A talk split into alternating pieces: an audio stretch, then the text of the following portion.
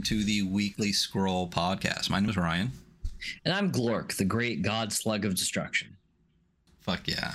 Um, and today we are doing something a little bit different. We are not doing a review. We're not doing an interview. We're not doing any of that. We are doing our We're not first even kind gonna of talk, actually. This is the end of the episode. yeah. Yep. That's it. Um, well, we'll sit here for like two hours. So if you're watching on uh, YouTube, we'll be here for you. But on podcast land, sorry, uh, this is what you get. Bye. Um, but today, um, we are doing something a little bit different. We're doing uh, the first of what might end up being maybe a series of just uh, creator specials. Um, and one of the things, uh, the first one we're going to be doing is Highland Paranormal Society. Nate Treme. I'm going to say Treme. I hope that's correct. Um, and uh, primarily what we're going to be reading through is the Haunted Almanac from Nate Treme, Highland Paranormal Society, um, published by Games Omnivorous, one of our f- favorite. I mean, you can Absolutely. I mean, Yeah. yeah. Games Omnivorous sticker is like right there. You can see it even blurred. Um, and uh, and the book is um, laid out by one of our favorite uh, layout designers and artists, uh, uh, Guillermo Gontijo. So honestly, this is one of my favorite books on my shelf. Period.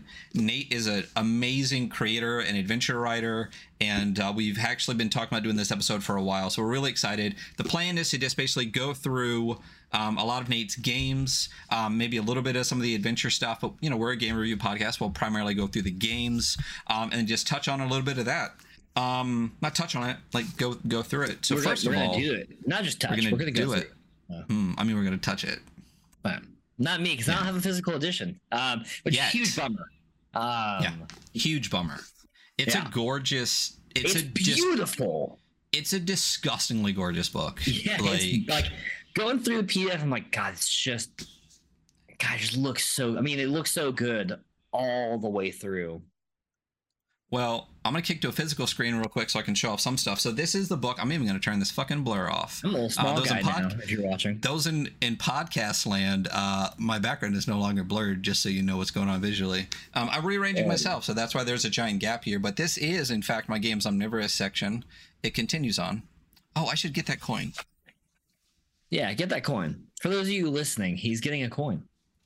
I got it. Oh shit! I knocked the sticker off. So this is the Haunted Almanac. Not only is the book itself gorgeous, but just stunningly beautiful. Um, the front is.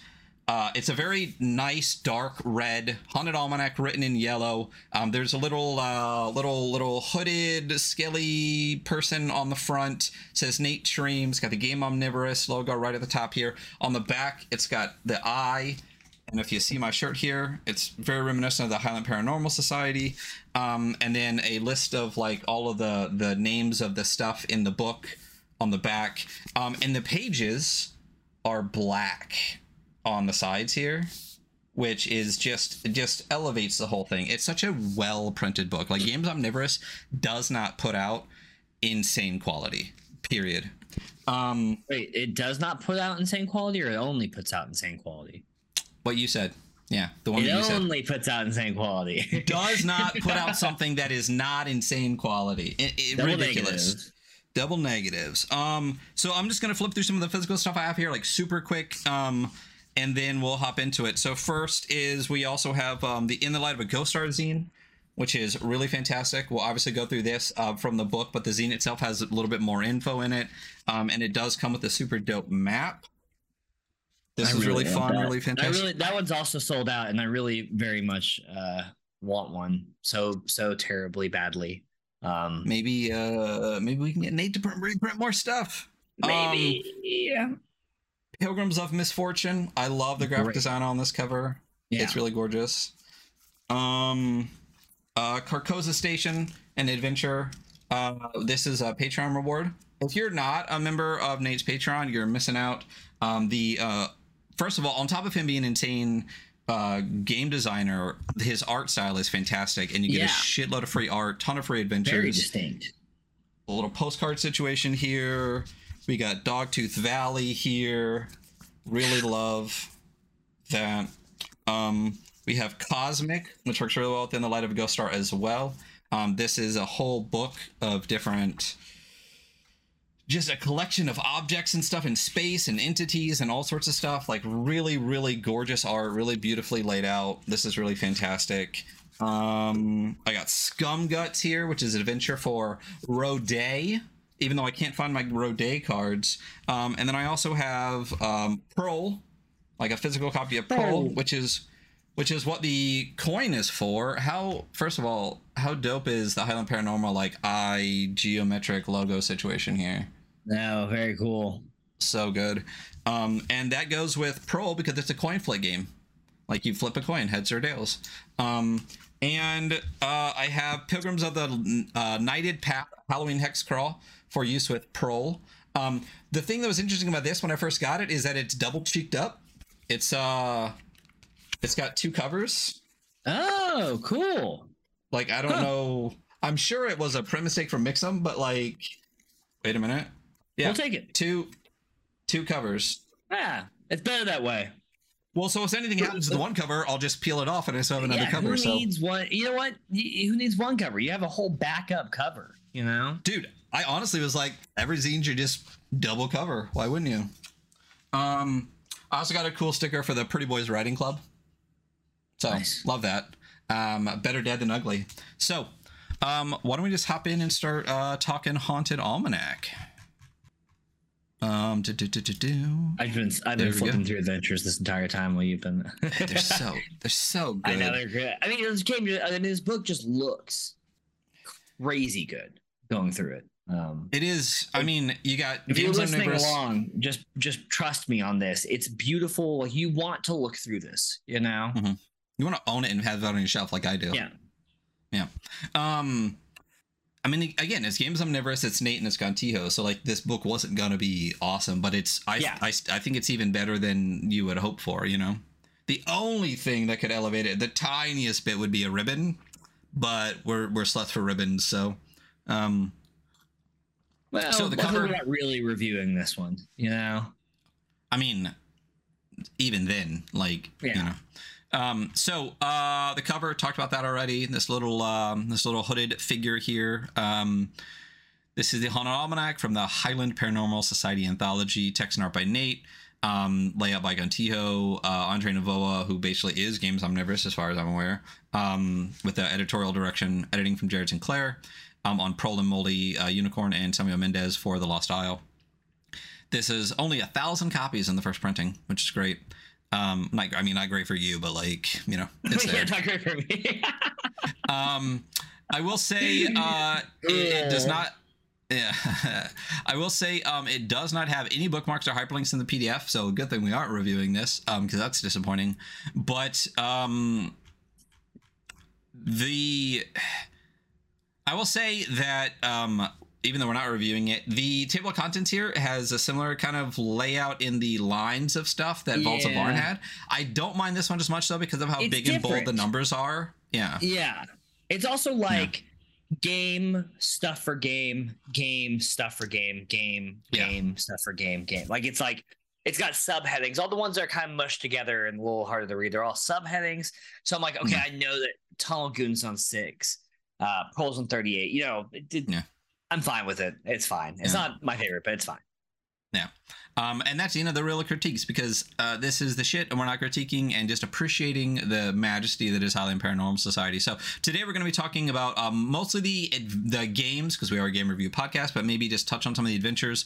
We're going to do Tunnel Goons, we're going to do Prol, we're going to do In the Light of Ghost Star. We're going to go through all of the one page games that are sometimes four pages, um, and then maybe just touch on one or two things in some of the adventures that are just to kind of highlight the way that Nate writes adventures because I think it's how everybody should write adventures, honestly. Yeah. Um, and then we'll go from there. So, um, let's kick it off with uh, one of okay. A also look at this collage art here with I know Nate's the face. collage is really good. Oh my god! It- so I assume this this is a collage of Nate.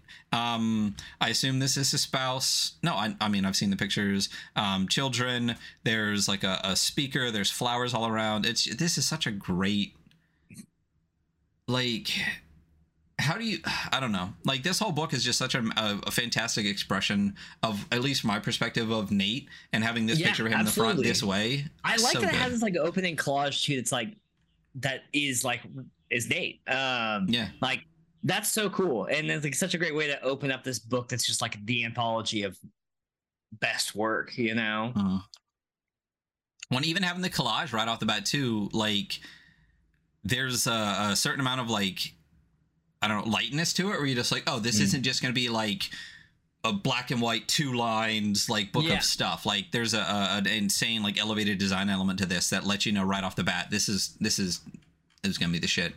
So And then we Uh, and then Tom- we're gonna go straight into like, God, I love the little guys. I love the oh. little guys. dude nate's art style is insane so this is the image from tunnel goons it's three three little buddies um there is uh, a guy in a little little uh, pointy hat there's a guy with um, an eye patch there's a guy in like a pointy hat but with like his face covered they're like clearly they're gonna be gooning in tunnels because they have like a shovel a lantern Yeah. a torch Why can't we mean- all just be these little goony guys? Why can't everyone? You know? listen listen i got i'm probably this guy i'm not gonna lie i'm probably the guy in the back um i see I'm the guy with you as.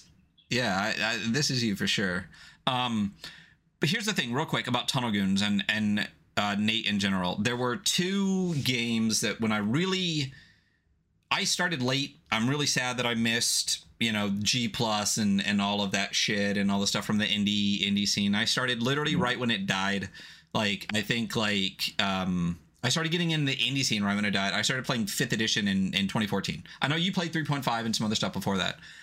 One of the early, yeah, I'm there a were cool two, proto hipster guy. I played 3.5. there you go. Right after when D and D was good. Um, so there were two games uh, that I read that have like a similar uh, similarness to them that basically blew my mind open to um, indie indie games, smaller games. Um, and uh, first of all, one of one of the things was was Adam Vass and all the stuff that he did, but specific game was Maze Rats and Tunnel Goons. Mm. Um, when I read the dice mechanic in Tunnel Goons, which we'll get to in just a second, my mind went, "Wait, I don't. There's I, you can roll some of something besides a d20. Like you can have a book that's not 300 pages. Like what is this game? So this one like just kind of like blew my whole world up in my thought process of how games works, and might have might be one of the early impetuses. Um, besides like Necronalis and stuff of um of 2d6 and my love for it. So Mm. beautiful graphic design all the way through. We have the little guys on the next page. It's all red, which is Tunnel Goons written on it in white. On the next Great page, we got font. Tunnel Goons again with the little guy. I love got the, the the lantern. title font for Tunnel Goons too. You it's so good. And then not only that, like the circles of red coming off of the lantern light, yeah, the like lantern. Yeah. oh, the graphic design throughout this entire thing, for using Nate's art and then doing just this insane layout and and flipping the script on fonts and stuff like that, crazy. We're just gonna like dish about this the whole way, but we'll try to actually get through games. So. Um, one of the other things that is my favorite about Nate's, and then we'll finally get into it, is we talked about this before stream, how simple but elegant everything is. Not simple as in plain, but just like Nate can do in one to three pages what people will do in a 30 page zine or a 300 page book. Yeah. Like the game structure, like the first line of this, people write two pages on like, what is a tabletop RPG? Or we have this game structure. A referee controls and describes the world to players, who then describe how they the characters act in the world. Why would you ever need literally more than I- that? Uh, yeah.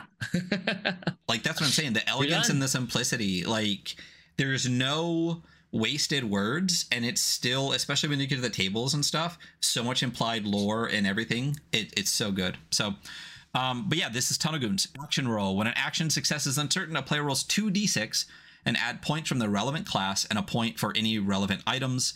It is the if the total is equal or greater than the action's difficulty score, the DS, it is successful. That's it, right? So difficulty scores are 8, 10, and 12. Um, and then for dangerous actions, if an action has a risk of danger, the difference between the roll and difficulty score is the amount of damage inflicted. Like that's Great. it. That's like the whole fucking mechanic. So like if you're tr- if something's falling from the sky and it's going to land on you, and it's a D10 to dodge it, you roll two d6 and get a six. That's four damage. That's it. That's that's it. That's the whole fucking thing. Um, and beautifully, then uh, beautifully clean. You know. well, and then in the next part, it's the example, but it's got a little bit more mechanic because it talks about combat basically. Um, here's an example. As an action, a player character fights a Robo Mantis. I'm sorry. Again, no lore, no nothing, but Robomantis is the default example, and you're just like, okay, Robomantises exist in this. Um, the Robomantis has a DS of 10. The player rolls 2d6 and adds 2 from their brute score. I'm sorry, I didn't even go over scores. Oh, we didn't get there yet. Um, adds 2 from their brute score, 1 from their sword, and 1 from their shield. The total is 12. The difference between 12 and 10 is 2, so the creature takes 2 damage. That how like how easy is that? Very easy. Um, and then here's the part that really made me go, "Oh shit, this is cool." And Maze Rats does like a similar. Does Maze Rats do a similar thing? I feel like I'm having a stroke now. Um, a non-player character's difficult to score. toast? That's not really how it works. Um, but uh, no, I don't. Um, a non-player character's DS is also their health points. So now the Robomantis's difficulty score is an eight because they took two of damage. If the roll was eight, then the player would have lost two health. So this is my fucking favorite. Combat, especially in fifth edition, it sucks. Right? Right. Because it's everything is a bullet sponge and it takes forever. Combat in Tunnel Goons is super fast for this exact reason. So like again, the Robomantis has a DS of 10 with all of the rolls.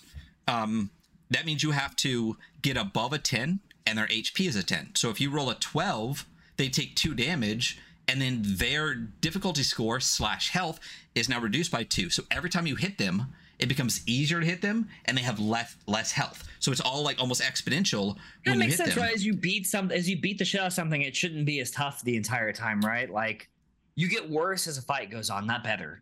So Exactly. And you don't stay the like your armor gets beat up, you become slower, like everything. So like imagine how fast combat is in this when every time you hit them, it's easier to hit them. Like so much fun and it really makes it feel like combat will be fun and dynamic but that this isn't Yeah. just a combat game you know what i mean like i feel like this sits really well between kind of like combat like kind of combat heavy games and a little bit more than into the odd and that i've always said this over and over again into the odd is one of like the best games out there that doesn't feel like a combat game combat exists but it is it's felt like an exploration game to me it is, but And the combat exploring is and a part building of your it. business. So yeah, Exactly. This feels like that, like exploration feels like a really fun part of it, but the combat to me is like a little bit more, and I love that just a little bit more towards combat because you know I, I love tactical combat and shit. Yeah. So I just think that was the most. It's such a clean, clever, simple, elegant thing that is cleaner, simple, and more elegant than shit that again is fifty times longer. totally. So, anyway, so your inventory thing. score is how many. Yeah, it, it's all beautiful. It's beautiful. Your inventory score is how many items you can carry. For each item that exceeds your inventory score, subtract one from brute or skulker. Um, when you hit zero, you die. No saves, no nothing. You're dead. All right.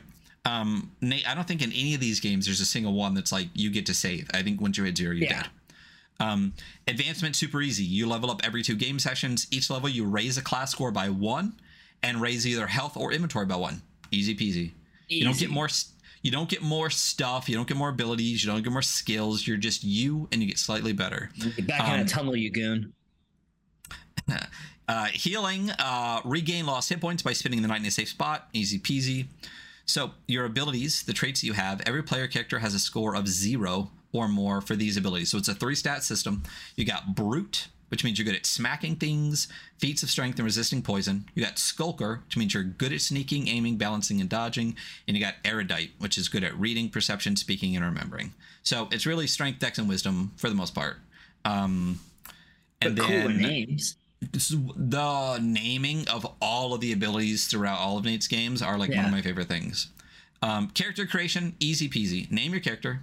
Your health starts at 10, your inventory starts at 8.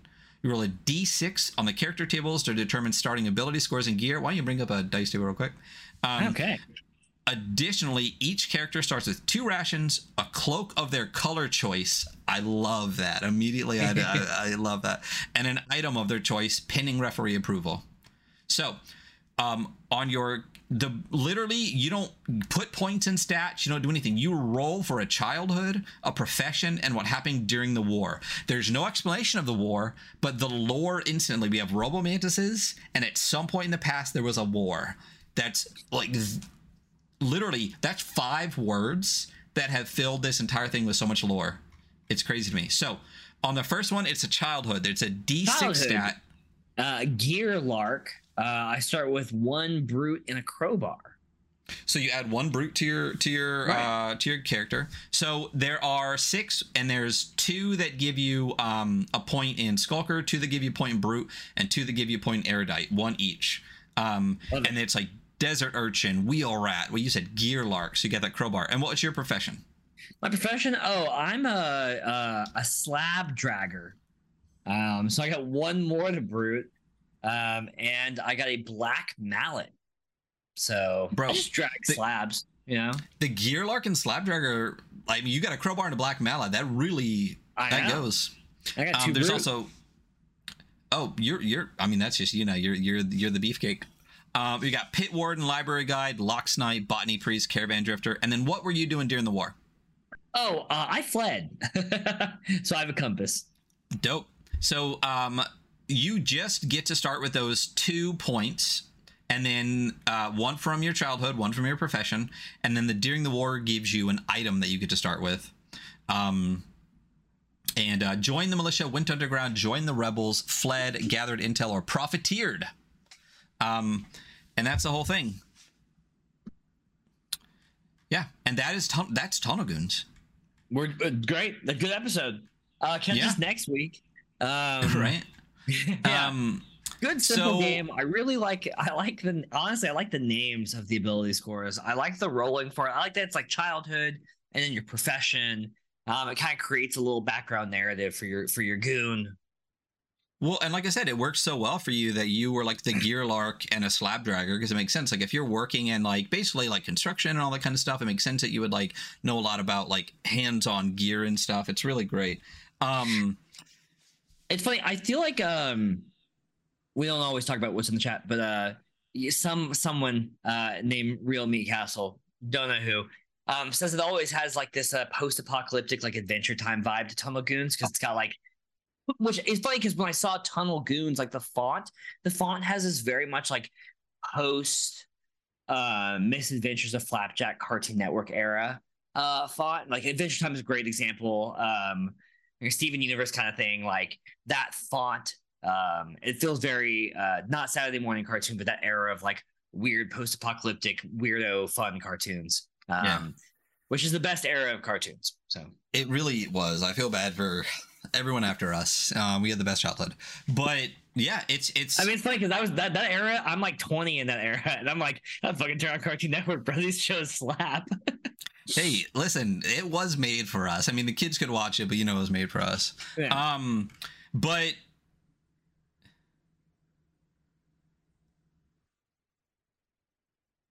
oh, uh, Nate just hopped in chat. We just read that real quick. Sorry, um, uh, podcast people, but Nate, thank you so much for dropping in. Um, hope you get to listen to the episode later. I really appreciate it. Um, so. Tunnel Goons, legit one of my favorite games. I'm gonna be honest. I meant to say this earlier on. People ask all the time, like, um, I, I, want to get into like indie games. Like, where's a good place to start? I'm to tell you, Haunted Almanac. I, if I Yeah. could have 50 of these and someone's like, oh, I want to get into tabletops, I would literally just hand them this book and be like, there you go. That's an introduction to this. nice. Um, but yeah, so um, uh, real quick, just going to talk about like um, the Moldy Unicorn. After the games, there's a lot of adventures for it. Tunnel Goons has a ton of adventures. The Moldy Unicorn is one of my favorites. Um, it is uh, it's an inn, but what I really love about the way that Nate writes adventures is um again hunter and i were talking about this earlier there's never really there's never a solution given. A lot of times in 5e adventures what you're gonna get is like here's the situation like here's the story of the situation. If the characters do this have them roll that. If the characters do this have them roll that. If the character like the there's like this ingrained like solution that you Yeah. like whether you understand it or not as a gm is always gonna it's like they can do anything they want but here's the possible things you're you're gonna gear the players towards that in your brain like you just are. I, just i hate that. And one of the things that is so great about nate um, and the way that he writes is not only how like we said before like edited everything is as in like zeroed down it's it, it's pretty much just what's in the room the behaviors some of the people and that's it. And then the narrative can be completely decided by the players. So the the bastards emporium is like a secret room inside this um uh this bar and it says a buyer and seller of stolen rare and illegal goods the clerk is pluko nocha a genteel demon will accurately appraise any item for a fee pluko can teleport to any spot within 30 feet um, but is bound to the emporium by its mysterious owner and cannot leave and then there's a unique inventory of stuff that they can that you can get and then um, items that pluko will buy um, there's no stats to them. There's no nothing to them. It's just it's make of it what you will, and I did I love that. And then um, every time you walk into the bar, there's a D20 table of what happens when you visit the moldy unicorn, and they're so good. Could you roll a D20 for me real quick? Absolutely, my dice rolls right here. I rolled 18. All right, a what you got? snail priest with a smoking censer walks around muttering prayers and leaves a slippery trail of slime. That's what's up. And that works out great. Oh, there's also a make a demon table, which is dope. A physical feature, one or two physical features, and the effects it has on bystanders. 3d12. 3d12. Hold on. Let's just do this. I just want to do this. Yeah, I figured. I saw Um, your face light up. Uh, 9, 11, never forget, 2. Um, so I got a physical feature one cat whiskers and snakes for hair. My feline with snakes for hair demon. Um, it creates spelling mistakes and all bystanders around. Yep. Um, and then right after that is the so good, right? Stuck song syndrome is one of them. Like toothache. It's so good. Like Grotberg Crypt um, is the next part of it, and it is um, it's a crypt with about snail warriors. I'm not going to get into it, but uh, it's But if you were to roll the encounter with, I think there's a demon on the encounter that wants you to go to the nearest above land cemetery. Uh, This would be this could lead into this, you know. Well, I mean, you also um, had a snail priest walk through the bar, and then you're going to go to the Oh. crypt of the snail warriors. Yeah. mm. So look at that. Again, really, really good, really flavorful. We're gonna move on from Moldy Unicorn because there's other adventure stuff I want to talk about, but the maps are always fantastic. Again, like the layouts of everything is really great. And one of the other things I like about Nate too, Nate's adventures as well, is very rarely is there ever, if ever, a story. It's just fun, interesting shit in rooms. And one of the like, I don't, I'm, I'm just tired of this fucking term anymore. But the OSR things is the characters' actions will create the narrative. Our brains make cars look like people's faces. Like we just we our brains will Right. create shit. So when you get out of this your party has created their own fun narrative story as they went through. You don't need to walk them through the short story that you wrote you know? And i i just love that it's just like i said it's a series of fun stuff interesting things and then just like what's in there and maybe their behaviors and that's all you get and then the players can decide how they're going to approach it. Really really like that a lot. Um but a lot of great adventures here. So we can talk about the layout a little bit because um, every adventure has like different fonts, different color background. Like uh, Gontijo did a fantastic um, uh, job making every everything whether it's adventure or game feel different as you turn the page and get to the next part and it's just gorgeous like this one is the Aster Curse of the Iron Gnome and it's white and a blue vibe the last one. Yeah. Oh, and look, at the art there. I mean, Yeah. so good. Little Nomi guys and stuff. Um, I'm gonna scroll because there. Oh, this is honestly one of my favorite pages in the entire book. The it's an amazing page. Like so, the uh, the Eternal Caverns of Urk. Um, if you are listening along, it's like several different like orbs that have like eyes, like realistic eyes in it. One's got mushrooms and stones piled on it, and the other one's like very cool. Um, and it's kind of like the, there's another kind of like half circle at the bottom. It's all broken up, like tectonic plates or something. Um, yeah, such a such a cool page. yeah, it's it's and then just the black and red. You know, we love that shit. Black, red, and red and white is is so good. And then Or, so yeah, this pink is and black. I mean, yeah, yeah, yeah, yeah, yeah, yeah. But like, yeah, then there's this like like molten kind of rock situation at the bottom. Beneath the black mountain Urk, twisting caverns descend to unfathomable depths. The mad can't prophets. No, you can't. You literally can't. You, you Um. The mad prophets say they are the veins of a long dead star god and stretch to the end of time, the beginning of creation. And there you go.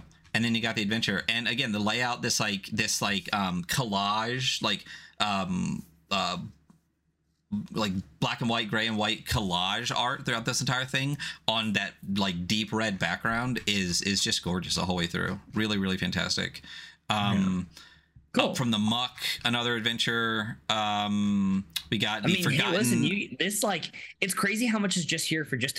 We're and this is the first game, you know. It's insane. There's literally what like 10 like 10 12 adventures for it. It's insane. Um uh, oh, this is another one of my favorite pages and, and just favorite ones in general. Shrine of the Black Hound. It's got like the black hound at the top. Yeah, it's got the the darker it's- it- motif, you know. oh, it's oh such a dark motif. Um but it's got the hound and the huntsman. We're not going to get into it, but again, it, it's on black with red and white. It's really, I mean, clearly we have a vibe. And here's the little, uh, here's the little guy from the front in Viridia's garden. Um, is the uh, the character with the the hood right there. Um, so we're scrolling, we're scrolling. We have a solid yellow page, and then we get to Prol. Um, I can't tell you how much I love is this. this is a cool like it's from one side and then the front side. So I Yeah. like man, I, this is like one of those episodes. Like it's such a visual episode, uh, more so than usual. But like going to the prol page, it's two pages back to back, right? And Yeah. one has the prol circle logo backwards, and then like a shadow over it. And then the next page is from the front view, which is like the prol logo is like a light shining on this like little this little this little guy, just another little guy, you know. So if you have the book, the reason there's a yellow page is so it'll be over here. This page is actually designed to be like the front and back in the book. It's on the Oh, that's same so page. cool. Bruh. So the first page is is from the back, and everything is backwards, as if you're looking almost from like in a room out through glass that has writing on the other side, and you see the shadow of a figure, and then it you flip to the next page, and now you see the figure in the drawing, and you see the whole background. It's a coin flipping analog adventure game called Prol. I assume like proletariat from paranormal from Highland Paranormal, and it's another kind of like anamorphic figure. It's kind of got like like ears, but eye patch. I think Nate loves eye patches. Um, We all listen. and uh, who? Everyone looks cooler than an eye patch, you know.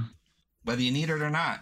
Um, and what was uh, that we did the other day? It was like an unneeded eye patch. What was that? I, uh, what were we in? Was it Black Hack? It- oh yeah, it was Black Hack. Yeah. Yeah. Um, so yeah, so this is Prol. So I actually have a physical Prol here, which is really great. Um, but again, the design in this is really fantastic. This is really quick, simple game. Again, the simplicity and elegance of the really of, of the mechanics through a lot of these games are just make me like this is why Rules Light is a shit.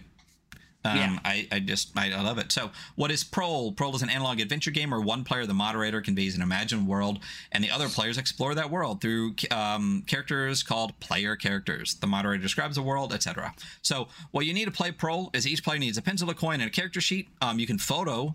You can photocopy page 45 or print the digital file from Highland Paranormal. Thank you for providing links Thank to you. what you need to play the game. Um, and then the uh, moderator needs to have some adventure prepared. Guess what? There's a ton. Nate wrote them, um, and some other ones. So uh, the rules for Prol. Uh, resolving actions when a PC attempts an action where the outcome is uncertain, the player flips a coin. And again, um, this came with this. This is a Highland Paranormal coin, blank on one side, the Highland Paranormal on the other. It's a very, it's like a um, a, a shiny, glossy red on yellow, which is just a stunning little situation. Um, heads mean success. situation. It is. If they have talent and a relevant skill indicated by at least one checked box next to the skill, they can attempt to the coin flip an additional time for each box checked. Oh, cool. Yeah, it literally it's just it's a coin flip game. It's basically 50-50, but obviously 50-50 as you add more to it is more options of success. You just need Yeah. one heads. That's it. So there's two examples here. We'll just have uh, we'll have the one. A PC attempts to jump over a gap between rooftops to determine if they make the jump. The player flips a coin. It's tails, which means failure. But the PC has a box checked next to their skill, so they can make an additional coin flip. This time they get heads. They make the jump. Um, the next one is about drinking poison root beer. Uh, they fail. They don't have the skill, um, so they're dead. Yep. Uh, the lines at the bottom here, I love this. The player, so here it is. They get tails, the character dies. The player makes a new PC, or they continue with the same character but as a ghost. I don't know. Discuss with the moderator how death works in this oh, I'm world. so playing as the ghost after this, you know? Right? But I just love that, like, I don't know, do whatever. Like, I gave you the rules, you do what you want with them. Like, I, I just love that. Um, so the skills, there are six pictograms on the character sheet that represent areas of skill in which a PC might have talent. They're abstract and open to interpretation. Part of the moderator's job is determining if a skill is relevant to an action. If a skill's relevance is unclear, I encourage the moderator to favor the players. I encourage players to think of creative actions that use their PC's talents. Play to your character's strengths. I, love it. There's little a little caped frog situ- like guy on the ne- next page. It's just fucking adorable. I mean, all these little Um, guys, you know. they're all nice little guys. why can't I? Why can't I be uh, just a little guy in a world uh, that is uh, illustrated by Nate Treme? You know. It's it's if only. Um, he- here's some suggested areas where each skill might be relevant. Um, you know, make up your own as you go. But the pictograms are a heart, an eye, a brain, a foot, a, a sword or dagger, and a mouth. Um, and the suggested ones are toughness, perception, recalling knowledge, swiftness, strength, and charming. Um, and advancement, uh, again, super simple. As a character gains more experience, their skills improve. After two sessions of adventuring, a player may check a skill box on the character sheet. After five, they can check another. Um, at eight, they can check another, and uh, one final box after 10. That's it. And then advantage and disadvantage if a character has significant factors in their favor, um, such as planning or assistance, uh, you can allow them to have an extra coin flip.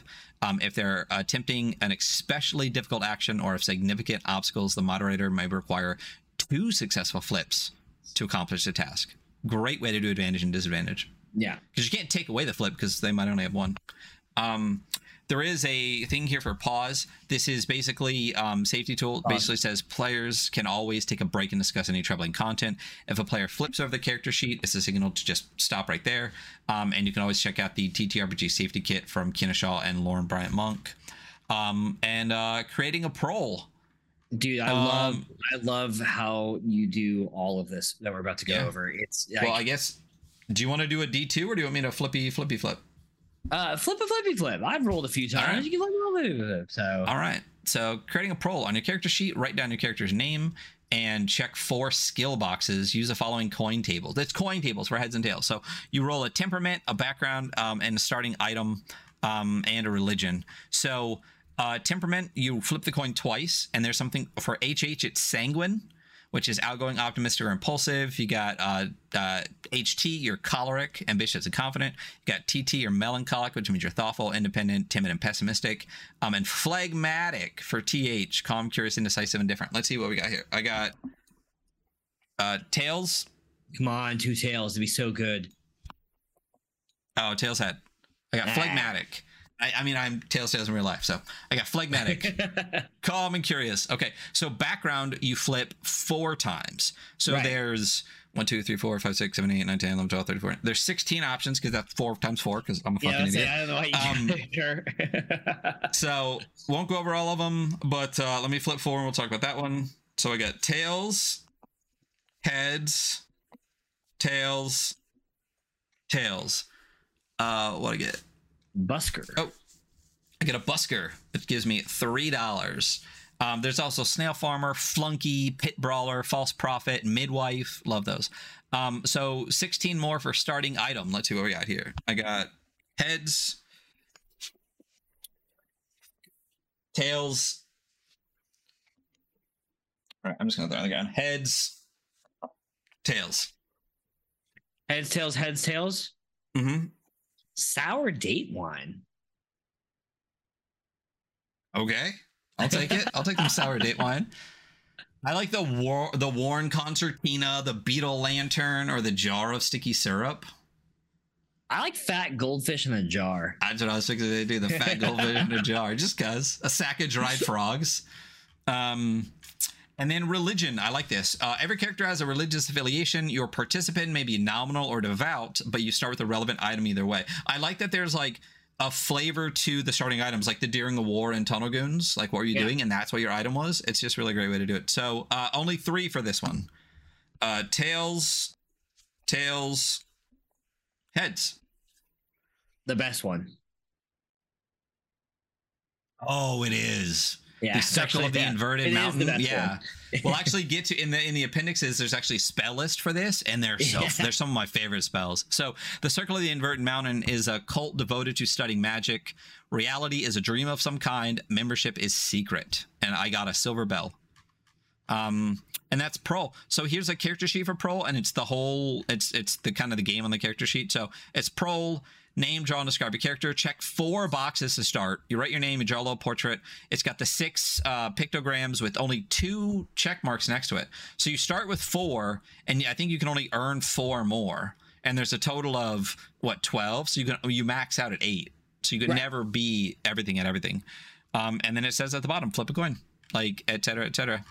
Um, and then we have Pilgrims of the Knighted Path, which I want to play super fucking bad. Um, this is the one that I was talking about earlier that has the uh, double cheeked up cover here.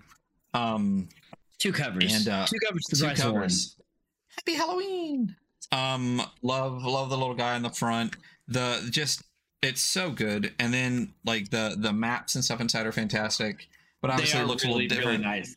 Yeah. Yeah. like everything Oh. else about this, like visually, it's it's really great. Like it's uh, Yeah. of such a high quality. Um, that all the way through. Yeah, all the way through. It's really enjoyable to go through. Got another another little caddish looking guy here in the in the gourds and stuff. Great. Um, and I love the coins throughout Prol. Like you'll see, like on the different pages, there's this. Yeah. Yeah. Um, the maps. We're not we're not gonna go through this adventure. Halloween treats. Yeah, don't because Um, if you run, I want to play it. So, Yeah. Maybe we can get Nate to go on a run.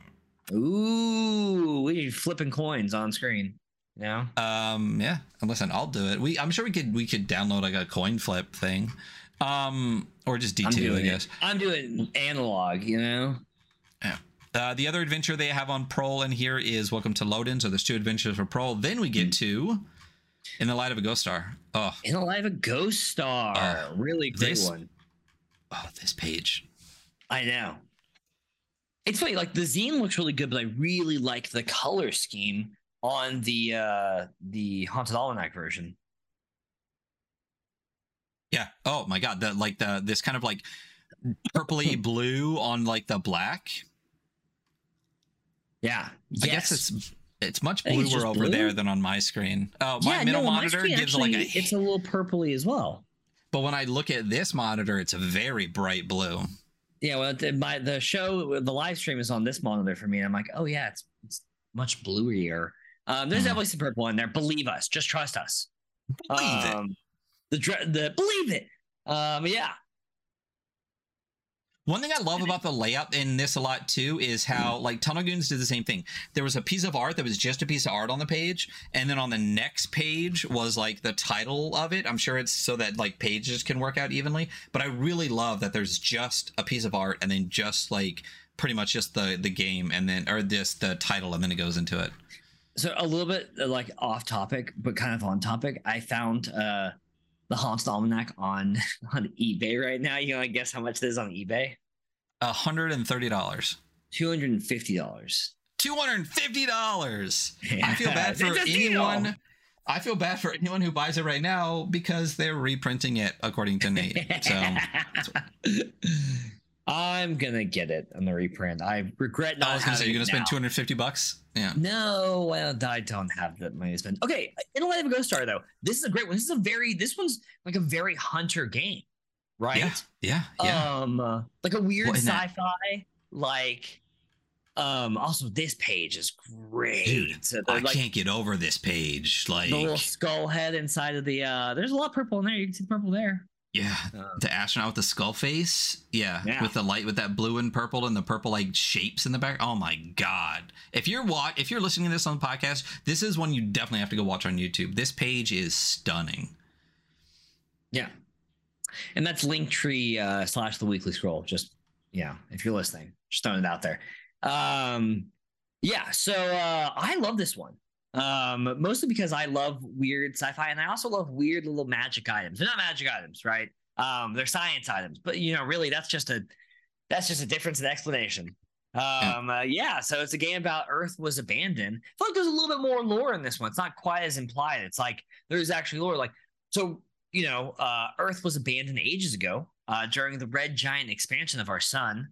Um, now dimly lit by a ghost light of dead white of a dead white dwarf. Uh, it lies, or it's it lies layered with eons of forgotten civilization from the warmth of Martian reactor cities. Scavengers hire illegal transportation to Earth to delve into depths, looking for ancient treasures. Oh, it, you know what? I also have a thing for where like the whole game is just about like getting magic loot and then bailing. Like I Hmm. love that. It's like a like where the whole game is just like you're just del- you're just dungeon delving to get weird shit and then leaving. Um, yeah. Um, yeah. There's ghosts. There's machines. There's there's weird uh, cockroach people. Um, all Mhm. kinds of wacky stuff. I can't ever look at like cockroach aliens and not think of like Terra Formars or trans- Terra Formars. You know, the like the anime or manga never finished, but they go to a place and there's like roach people that like murder everybody. It's really good Yep. graphic. I wish it had finished. But anyway, Uh, yeah. So gameplay, another great like this is how a game works. Super short blurb, right? Um, referee describes a situation. The player gets to turn to uh gets a turn to move up to thirty feet and perform an action. Um, if an action success is uncertain, the player rolls the appropriate uh, stat die. A four or higher succeeds. Um, at the referee's discretion, special circumstances such as a tactical uh, tactics or disadvantage gives a plus one or minus one to the roll. Easy. You're just rolling above a four, um, ideally, um, or you're rolling at a four or higher. Uh, character creation. You're gonna start with three HP, ten inventory slots, and fifty credits. You're gonna assign a D4, a D6, and a D8 among the following stats. That's gonna be fighter, which is your physical one, explorer, which is your. I I feel like these are really well rounded stats too, because they're like kind of really very much open to. Because like explorer, it's like well that's sneaking, but it's also perception, but it also be like getting up a mountain or hill. Like there's a lot. It's very open ended. Um, and then scientist. So fighter, explorer, and scientist. Um, so you assign a D4, a D6, and D8. Very interesting because you have to roll above a four. So whatever you're rolling the four, the D4 to, or assigning that to, you're like, well, that's that's gonna kind of suck to roll, um, because you have to hit the four. yeah. Well, there is Combat. the uh, oh god, the advantage, the special tactics and disadvantage. I think you might have skipped just that one line where you can add a plus one or minus one. oh no, I did say that. Oh, I can believe space then. Yeah, Yeah. I'm, I listen. I'm I'm going fast. Okay, you can really be zoned in on this, Ryan. You have no idea where I'm at, Uh, man. I'm on coffee, not Uh, Adderall, so I'm yeah. trying my darndest. So like that's really cool. Like you like feasibly could set yourself in a situation to get a plus one to where that D four doesn't suck, but that still kind of sucks. it sucks. yeah. Um, Yeah. And then combat. Uh, to sex- successfully land an attack or defend against an attack, the player must roll a successful fighter roll. You know, roll fighter. Well, Um, sorry, real quick to go back, dude. The average on a D6 is still only a three, Yeah, totally. and the Uh, average on a that's still D8 is only great. like a, like a four point D8 something. So like, So yeah, you're you're you're like maybe going to get it with your best stat, like on average. Like I love that. yeah, it is like it does feel like a game where it's gonna be like, well, this is gonna be mostly failure. Um, Like life. also the leveling up in this game is it seems like it could be fairly difficult. So Yeah. advancements uh you gain a level upon delivering five treasures to mars. So you go to earth to find these like magic science weird science fiction items um that have cool some of them are really cool um and you're bringing you have to bring five of them back to level up. Um treasures can be any ancient earth artifacts or alien uh, ancient alien tech You'll increase your HP by one and raise one stat die to the next size. You also gain one inventory slot. So it has a nice little dice size uh, order, which is like four to six, six to eight, eight to 10, 10 to 12. Uh, just so you know what size they go up to. It'll be cool to play for a while and get some characters to have like, yeah, I got a D10. I- I got a D10 in one of my stats. Um, so four is much more feasible. But even then, D10 average is a five. Like that's the average. So um, you get in a minus one situation, you're like, well, You done fucked up. I mean, that's where you're at. yeah. Uh, conditions really simple. Conditions like hunger or whatever. Uh, it- it's a minus one to all rules. Couldn't be uh, any better, you know. Elegant. Uh, and then there's like a cool little blurb on about how the setting is kind of based on like the potential future of Earth uh, and our sun. Um, very cool. Yep. Good flavor. Yep. It's it's yeah, it's so good. It literally like because you're outside of White Dwarf, it literally talks about like uh, the sun will eventually be one. So like, do whatever the fuck you want it on the timeline because shit can just get weird. I think at the bottom, like the one of the last the last line is like one of my favorites. Let uh, your imagination uh, run so let wild. your imagination run wild and get real weird with it and have fun. Love that. All right. Yeah. Uh, it gives you some ancient alien tech um, items. Any of these uh, really stand out to you? Um, I really loved the um, leech gun, and uh, hmm. which was the other one I really loved? I think the cocoon pod. I think were the two that were my wow. favorites. I love the humidifier. It just produces a 40 foot cloud of thick, like that's it. It's just a humidifier, really. It's a really powerful humidifier. I was like, that's so funny. Um, yeah, there's some really good ones. The mind control apparatus is cool. Leech gun is really yeah. cool. Um, yeah. Yeah, the uh, leech gun does 1d8 damage to a target and heals you for the same amount. That's great. And I love great. the one of the reasons I love cocoon pod and Exo Armor too is just because I I love the word chitin C H I T I N, mm-hmm. like or chitinous. If I had to pick 50 favorite words, chitinous would be in them. Like, eh, I love it. When I was a kid, yeah. I said ch- uh, chitinous. You know? Yeah. Yeah. You know what? I don't remember. I I don't remember when I knew it was chitin, but I know in Destiny they definitely said chitin because the hive yeah. are all covered in chitin. So I was like, I just oh. I played um the Elder Scrolls Morrowind when I was like very young, obviously because that game was out when I was in like junior high or something. I think I played it before the Xbox release on PC, and you can get chitin armor, and I didn't uh, know that word at that point in time. So, uh, or I only ever read it. So, yeah. Um. Moving on, there's a fun little sample sample Earth uh, hex crawl that has.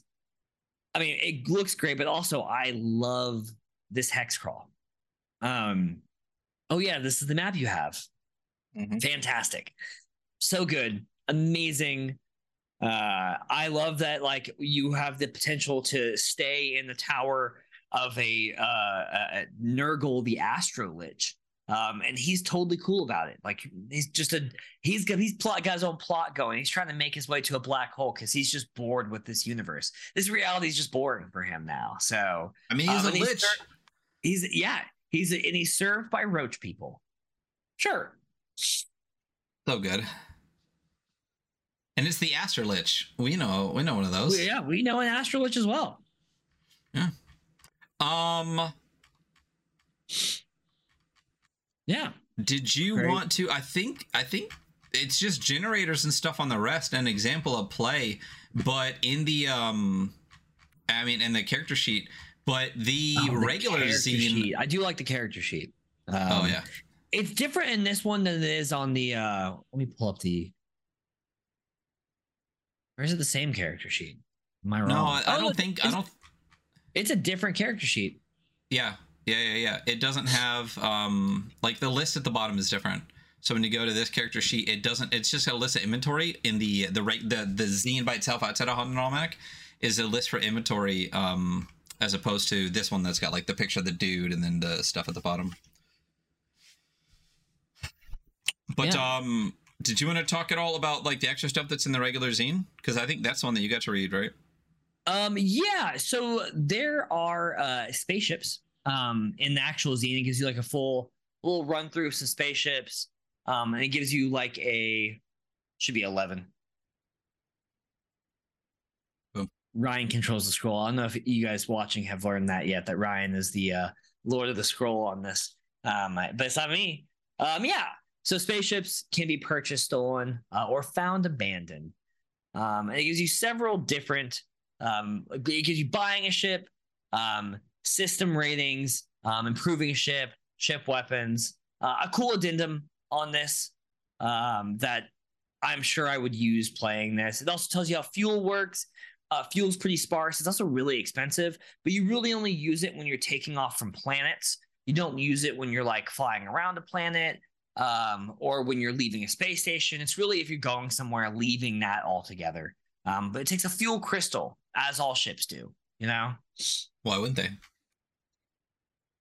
Yeah. But yeah, I love I, I love this thing. So dude well and then the thing too is like first of all love the cover in the in the um uh, regular one but the cover on this z this is fucking fantastic too oh it's really good um it, it's a black and white cover unlike the other one for those of you listening um but it still has that kind of like it's this the guy in a spacesuit but he's got a, a skeletal face you know like still very creepy like it's beautiful you know? It's great yeah. And even in the the the this kind of like inversed picture of the astronaut yeah, group the on the back, back. yeah. So Oh. the back cover is like a group of astronauts but the, the it's an inverted picture so they're all like yeah.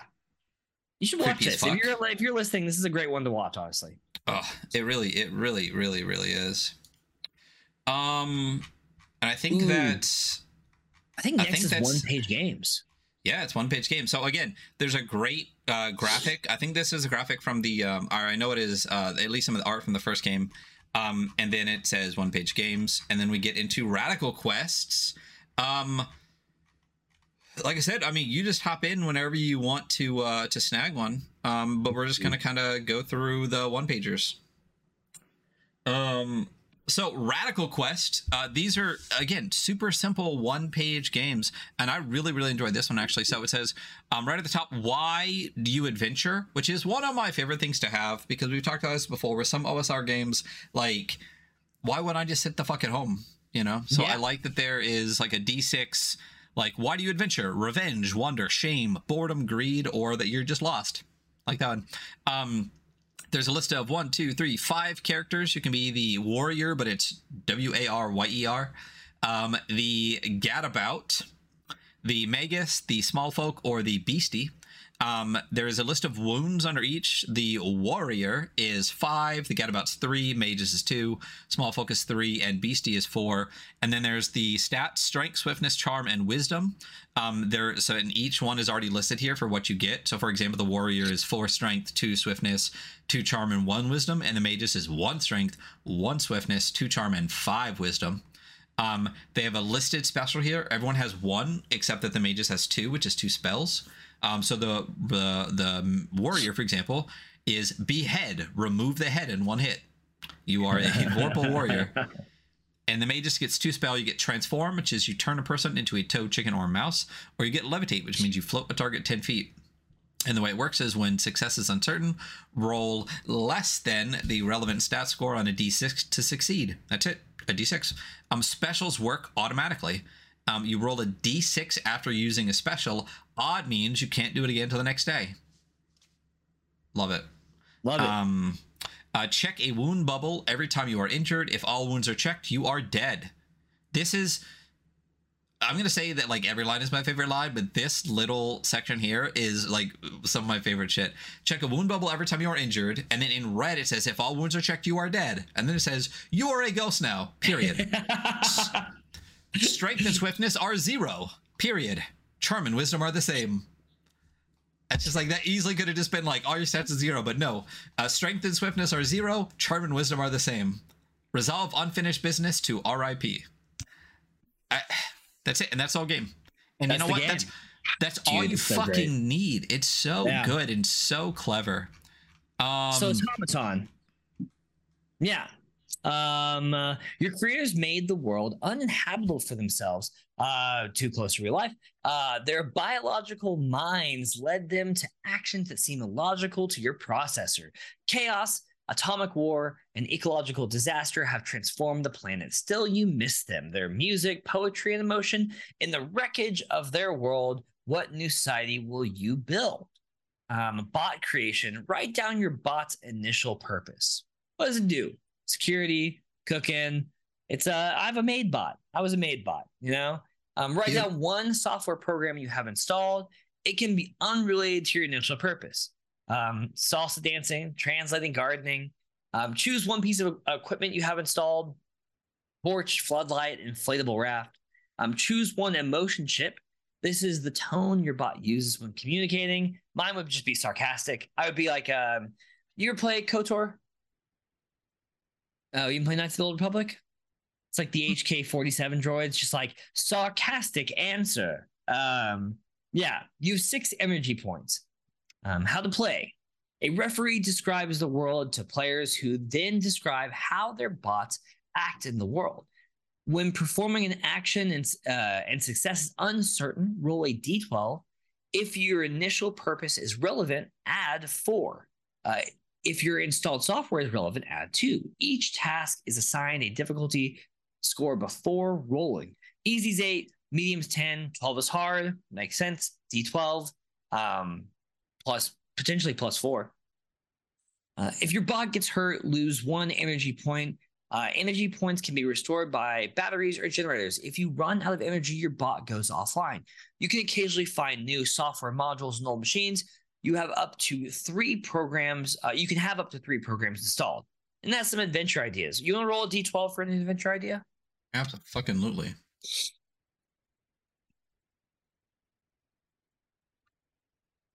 Ten.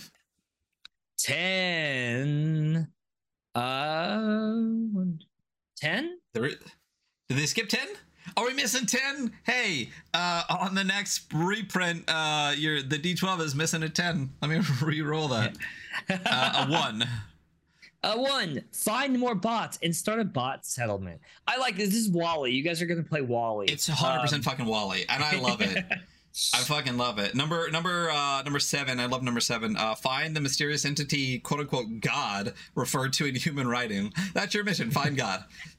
Um, but uh, what one thing I really love about this too is uh, it's super soloable.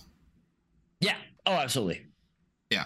Like like one or two player. Like I feel like this is definitely. I mean, obviously you're a just a bot, but like I feel like this is like a one or two player game, and I love that. Brim and Feather. This is like an IRL game that I I, I fucking love so much. Brim I, and Feather. Yeah. I was wondering about this one. Uh, yeah, go yeah. for it. Okay. You are members of the Wandering Order of Fallen Stars. The order's hierarchy is determined by wideness of hat brim or length of feather in hat. Feather length beats brim width every time. Uh, this is all caps, by the way. Uh, meet once a month in a garden or park. Determine hierarchy. The winner, called the Crow Righteous and Supreme, uh, leads the others on a tour through the park or garden. A song, poem, or unrecorded history lesson is customary. Do not speak to trees unless the sky is overcast. The journey must end somewhere with a meal available. The Crow Righteous and Supreme covers any costs. Repeat every month. Repeat every month Keep records of how many times each member is crow righteous. This is not a game and it never ends. In much bigger caps, do not speak to trees unless the sky is overcast. And then do not be sorry. I dude, if I if I had five friends near me, I would fucking do this every month oh, and I'm be so, so gonna happy. Do this. I'm gonna do oh this my, my move. God. I have a new group of weirdo friends. And I'm gonna make them do this with me. I have zero friends, so that's I mean that I that that are close enough. You could just fly out. You could join us once a month. Listen, we got I listen, I know there's some other weirdos up there that I wanna I wanna chill with too. So um Mecha Dudes. Did you want to do Mecha Dudes? Sure, Mecha Dudes. This is a much more like so you check three boxes. You have three different stats violence logic and heart and there's three boxes in each and you, you check three of them um, you check a heart when you get hurt, when all hearts are checked, you're dead. Uh, when an action outcome is uncertain, roll a d6 uh, for every check box and a relevant stat. Uh, a one equals success. So you're going to roll a pool of d6s and you're aiming to get a one, right? Um, all players uh, make a mecha dude GM runs them through an official D&D adventure that was illegally obtained. Makeup rules is needed. it's so good. Dude, the thing that I one of my oh, favorite one of my favorite uh, things about this game too is if you go to itch, it's a hundred dollars for this no, one page. Not. Hold on, I it's a hundred dollars. Yeah, it's a hundred dollars for this one page here. I'm gonna throw the link in chat for everybody. Um, we should also link like all of Nate's stuff, and we will in the uh, in the description, um, in the YouTube and, and everything. But it's a hundred dollars. Um, it's actually used to only be fifty dollars. It has since gone to a hundred dollars. Where is it? Oh my god, it is a hundred dollars. That's so Yeah. fucking ridiculous. This is the best and only mech RPG ever made. It hasn't been play tested. It's only one page. It was made for the Art is Ego Jam. Please buy it. Um, the whole thing was like super tongue in cheek, like, and because again, like it's one page and then it gives you the entire page right on the itch, and then you can find it here. But also, it's like literally like it's just the most tongue-in-cheek fucking thing ever and i would play the fuck out of this like i I it's like to it's- run through. I would run them through a D and D adventure, like, and just not change anything about it except No. that you guys are robots, just for no Yeah. reason. You guys are gonna do a Lost Mines of Phandelver, and and, delvers would drop the money you're robots. dude you meet a nothic but as like just three fucking robots like it's so good. And and, and even it's so ridiculous because it obviously it was just like hand done. Like it's literally like just like there's Yeah, no it's- it- font. It's just hand even like check has just a k in it. Like there's no ck like everything about this fucking game just cracks me the fuck up dude. I love this one. Um Snail Knight is another one that was like hand on that's really fantastic, and I love this one. So, uh, Snail Knight, you get to the castle with a K to win. Roll encounter for every square you stop on. Another solo game. So there's a D6 encounters. So every time you stop on a square, you have to roll one. Uh, you want to roll the first encounter? yeah, absolutely. What, what did I start on? A D six? It's just a D6. Uh, one. Ooh, the salt trap. You got to retreat because you're a snail. Um, there's salt trap, carnivorous beetle, hungry toad. There's a mushroom, which means you get plus one tough. A tarantula, excuse me, or nothing. And beneath that is a just a big like one, two, three, four, five, like five by a bunch table that has a start on one end, a castle on the other, and you just go across this grid and some there's flowers on some of them and then again still handwritten there the rules are in the top left because all of that's in the bottom right um roll 3d6 for each trait. The lowest die is the trait score. What is the other game that we read where you roll a bunch and then the lowest one is your score? I can't fucking remember it. And we even talked about it and it's like it's weird that that was that but it's whatever. I can't remember. Um i can't remember Oh, yesterday so. uh, Oh, we didn't do Verm Hack on the show, did we? no not yet. No. anyway that so one. Yeah, you get three. You get tough, speed, or hurt. Um, tough. Every time you get hurt, you lose a tough point. Zero equals dead. Um, speed. You can move this many squares per turn. Add this to retreat rolls, and then hurt. Add this to attack rolls. Uh, again, this is another solo game. Um, if you eat a flower, you gain one tough point. So across this table, there are a ton of flowers. Um, not a ton. There's a, there's some. So it says to escape danger, do a retreat roll, which is 1d6 plus your speed stat. Um, and then beneath that it says to murder, do a kill roll, 1d6 plus hurt. and there's arrows from both going to a thing that says greater than equal to four means you succeed. So 1d6 um, plus stat, and then you have to meet or beat a four. Um, you lose one tough point on a failed on every failed roll. Um, and then for every three successful rolls, you raise a trait by one. Um, and then on the next page is a mu- is a whole table of. Oh yeah, of, it's, uh, it's the bonus level. So like on the one page is the actual game, and this is the Snail Knight bonus uh, level. Also, Yeah. it's Snail Knight um, with no K. Uh, but in the but in the top one, it's got a K. yeah, on but I on the it. Snail Knight bonus level, there's no K. But then there's Snail Knight, which is K here. So this is a Snail Knight, as in it's nighttime in this one. That's why I'm taking it. yeah. Um, the difference here is that there are uh, mountains, um, which cost double speed to cross, and there are Makes sense. other snail knights. Um, and you actually have to roll equal to or greater than five on a kill roll to defeat, and you get plus one to any trade on a win, or minus two tough on a loss. So clearly, you can avoid them if you want to, but you get an additional point on a trait if you don't and you kill them. So kill. Um, Neanderthal. Do you want Neanderthal? You want me to do Neanderthal? I'll do Neanderthal. Um, sorry, my mom texted me. I was just seeing what she said. Um, shout out my Mom. mom. Uh, yeah, Neanderthal. Uh, we'll do. We'll just do rules. Uh, to succeed at an uncertain task, roll one d12 under the relevant stat. Directly to the left of that, you have strength, dex, and fire. For those, you're going to roll two d6 for each of them. Under that is Vim, uh, which I have noticed that Nate likes to use uh, for for life. I like Vim. Vim feels good. Good. Vim and vigor. Um, Mm. And you Mm. roll one d6 uh, for your Vim. Yeah. Uh, on turn, character can move 40 feet and do one action. Uh, attacks auto hit, and then you have weapons, small, which is one inventory slot. 1d6, bigs, two inventory slots. 1d10, and then unarmed is 1d4. Another classic name. One is the unarmed attacks do 1d4. Um, I can't think of the other ones I was thinking. I'm thinking about um pilgrims, I think. Um, yeah. Uh, what else is that? Oh yeah, subtract any damage from Vim. If Vim is zero, subtract from strength. Zero strength equals de- uh, death. Uh, Vim restores after brief, uh, brief, brief rest. Um, strength after a night's rest by a fire. This one um feels very into the odd.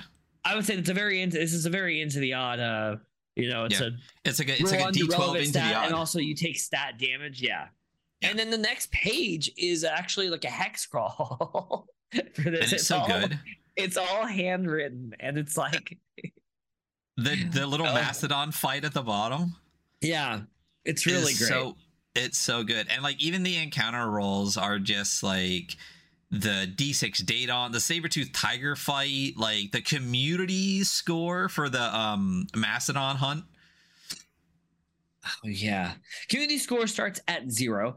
Add plus one for each mastodon hunted, um, and each numbered location conquered or allied. Add community scores to them of any new PCs. You just got you just like as you build your little like tribe, you just get stronger. So Yeah. Dude, uh, the top, the top right, the number four, the on the the the locations of yeah. primordial sludge god. oh Yeah. yeah. So Cool. fucking good. I love cool. this. Um, next game is No So- SR. let me tell you the the character in this i don't know why is one of my favorite um hps drawings like i don't know what it is about the no sr little dude but i love i love it Yeah. It's yeah, I mean, he's got like a, a a more modern kind of coat, but still has a hood. Just has like eyes peeking out with like a sword, lantern on a stick, and then the chicken has a little bubble that's just a skull, like a little, little speech bubble. That's just death. Yeah, I fucking love this. Also, the amount of tongue in cheek in this entire thing in this entire section too is like fantastic. It's no SR, which obviously no OSR, blah blah blah. Nate's outstanding. Simple rules by Nate Yeah. Treme. So this is great. So character creation, roll 3d6 for the following abilities: strength, wisdom, dex, and cha. Um, because you know six is a lot. Roll four times on the gear list. Roller pick a special, write a name, draw a portrait, and keep going. So you got a little character sheet here, which you draw your little portrait, you name it. You got your six energies, you got your four stats, gear and special here. Um, and then um, we got specials here. So they're the classes you can be are fighter, rogue, wizard, cleric, or miscellaneous. Um, fighters had things like knockdown, disarm, dead shot, rogue, picklock, sleight of hand, wizard, levitate, wield fire, cleric, heal, bless, banish, miscellaneous, navigate, telepathy, haggle, inspire.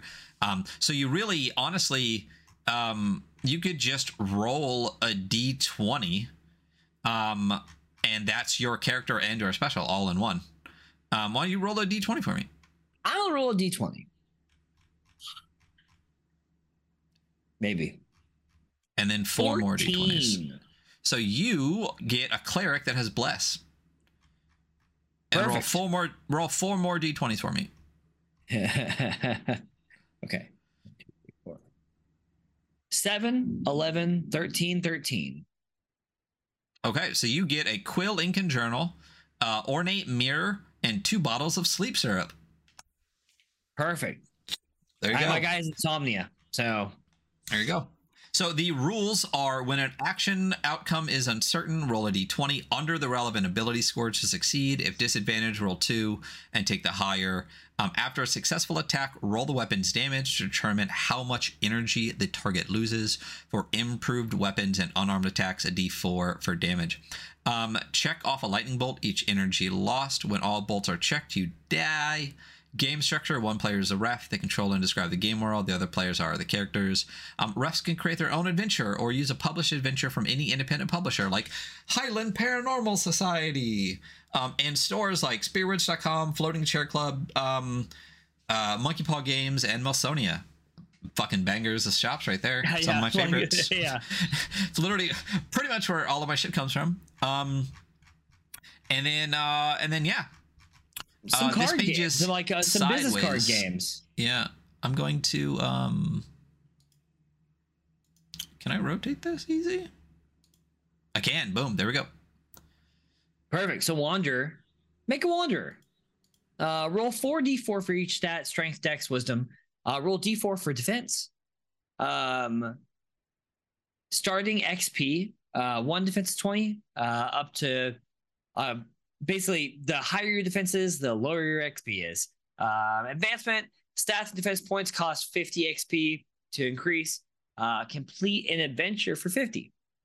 If an action's outcome is uncertain, roll 1d20 under the relevant stat to succeed. If disadvantage, roll 2d20 and use the higher. Um, if advantage, use the lower. Makes perfect sense. Uh, weapons, unarmed ones, shoddy is 1d4 um, and costs 15 XP. Fair, oh, big lightning. What? Uh, is 2d4 right in here and costs 35 XP. And uh, fine is 3d4 and costs 75 XP. Has some enemy stats. Um, yeah, it's got stuff. You know, you got a whole the Mhm. whole back of the cards, backgrounds, and your character stuff. You know, spells. Cool little game, Yeah. just like on a card. Yeah. You know, Yeah, I love it. Um, it's funny small like we go through so many games, and I love games. I love rules, and I like rule books. But sometimes you just put you just make a card, and you're just like, hey, the front and back of this business card's a whole ass game. Dude, and I- like, fuck it, it is a whole ass game. that's all. So much of the time, that's all you need to like get a game going into play. Yeah, Um, I love small business. Like the flavor and how simple this is is hysterical to me. So small business is a small game about small people, but it's all S M O L, which makes it like a million times more fucking adorable. Um, so you make a character. Yeah, why don't let, let- I want you to roll a character through all this as we go here. So make a character, roll a d6 for each attribute: strong, swift, clever, and luck. I mean, you can skip that, but um, so you um roll now. Just roll a d6. Uh, a three. Okay, so even is gnome, which gives you specials of teleport and critter speech and items of cone, hat, stick, and small pet. But you rolled odd, so you are a goblin. You have razor teeth and acid vomit, and your items are a, a plus one knife and matches. This it's just like my real life. There you go. You are a fucking goblin. You're in goblin mode for sure. So gnome and goblin are the only things you get. So the rules: if an action's outcome is uncertain, roll a d6 and add the relevant attribute. Five plus succeeds on a d6. Um, but the attributes you can get, um, if you roll a one or two on a d6, um, it- you have a zero. If you roll a three to four, you have a one, and on a five to six, you have a two. You will fail a lot. It's a five plus. Yeah, I, I rolled my stats and I rolled um I rolled uh, four and two twos. So you got a one So- and two zeros. Yeah. You're going to fail a lot. So when hurt, add damage to wounds. Roll a D100 every time you are injured and add your luck, which for you, I believe, is what, zero? yeah. Um, if you roll under your wound score, you die. So you can have uh, you can have five you can have 99 wounds if you roll above a 99 every time, and I love that. All weapons do d6 damage on a successful attack. So um, we got gnome features, but you you got a goblin, so hit me with a goblin feature, just a d6. Uh, it is going to be uh four. I have extra. I have an extra thumb.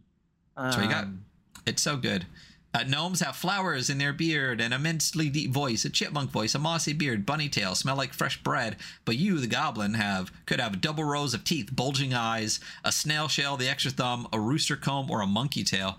And then the character sheet is just you're strong, you're swift, you're clever, you're lucky, and then a heart for the wounds. So that's such an interesting mechanic that there is no um, set HP or anything, or even set number of wounds. You just build up as many wounds as you can, and as soon as you roll a D100 under the number of wounds you've developed, you're dead. That's hysterical to me. I love that because you get to have goblins and, and gnomes popping out of fucking nowhere to keep going. You know, I this this is one of my favorites in this whole thing because of just how awesome and ridiculous and clever it is. It just it cracks me up to literally no end. Um so yeah. Um and then we're going to get into the one page game that's like four pages. Um I think yeah, here we go. This is called Yegs. It's an OSR game about making money.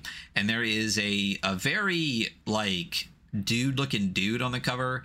He's got suspenders and a work shirt and work pants, and he's got that old like he's got a big mustache and a work hat. He looks like a like a like a like a worker dude from like the '60s, you know. Um, and he's got a but he's but he's got a stick of dynamite in his hand that's lit.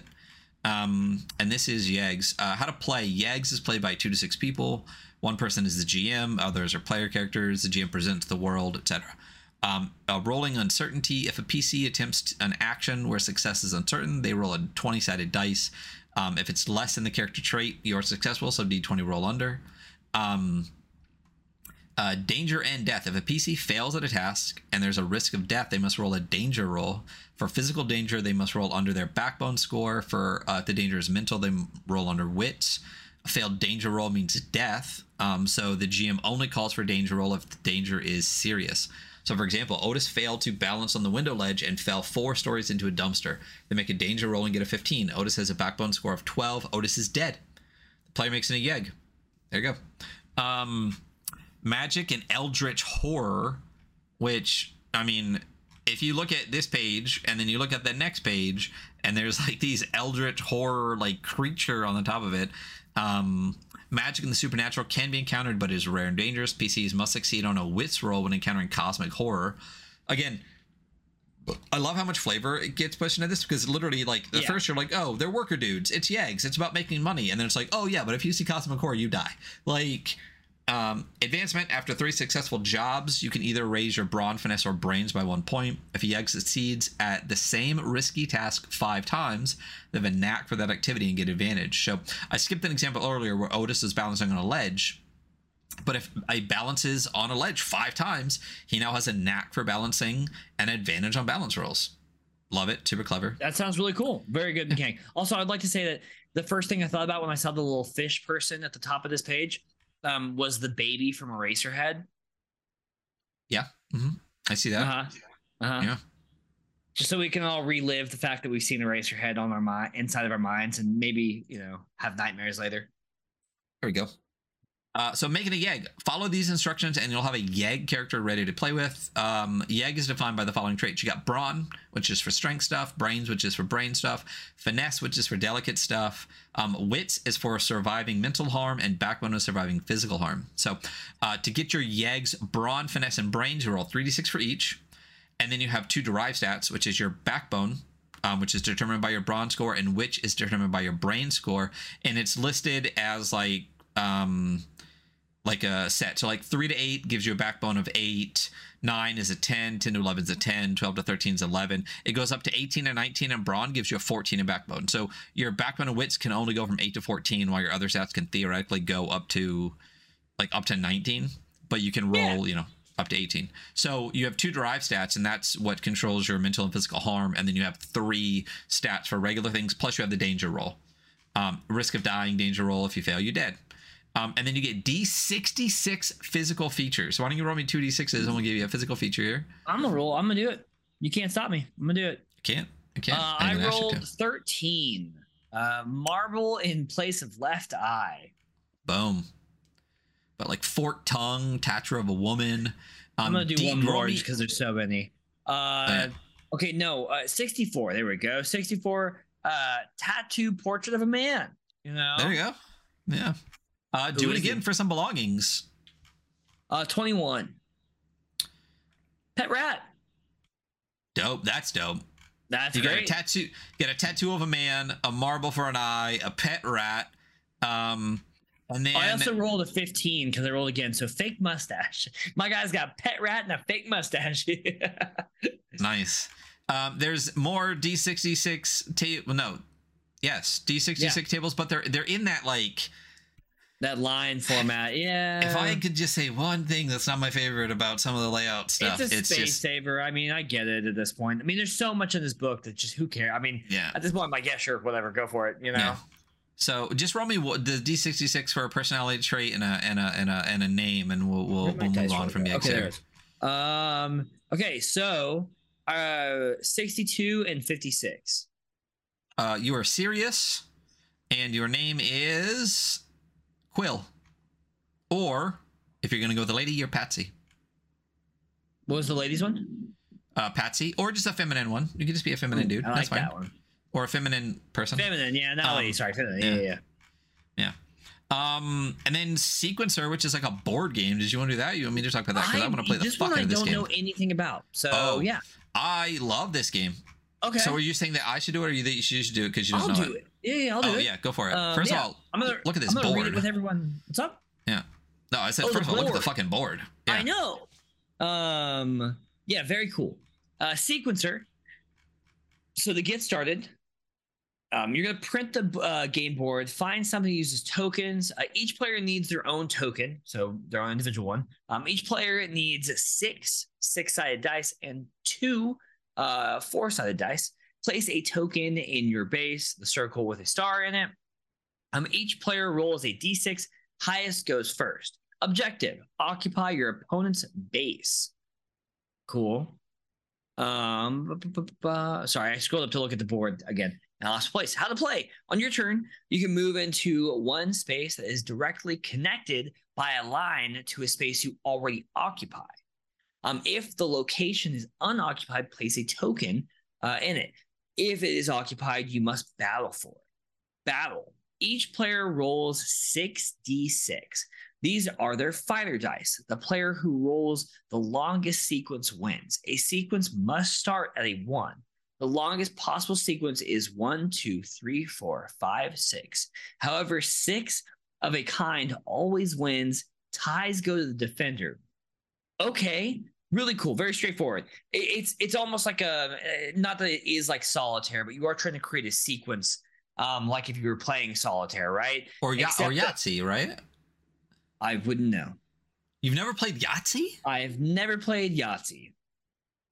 Or yeah, if you roll six of a kind of all of your dice come up on the same number by some statistical impossibility.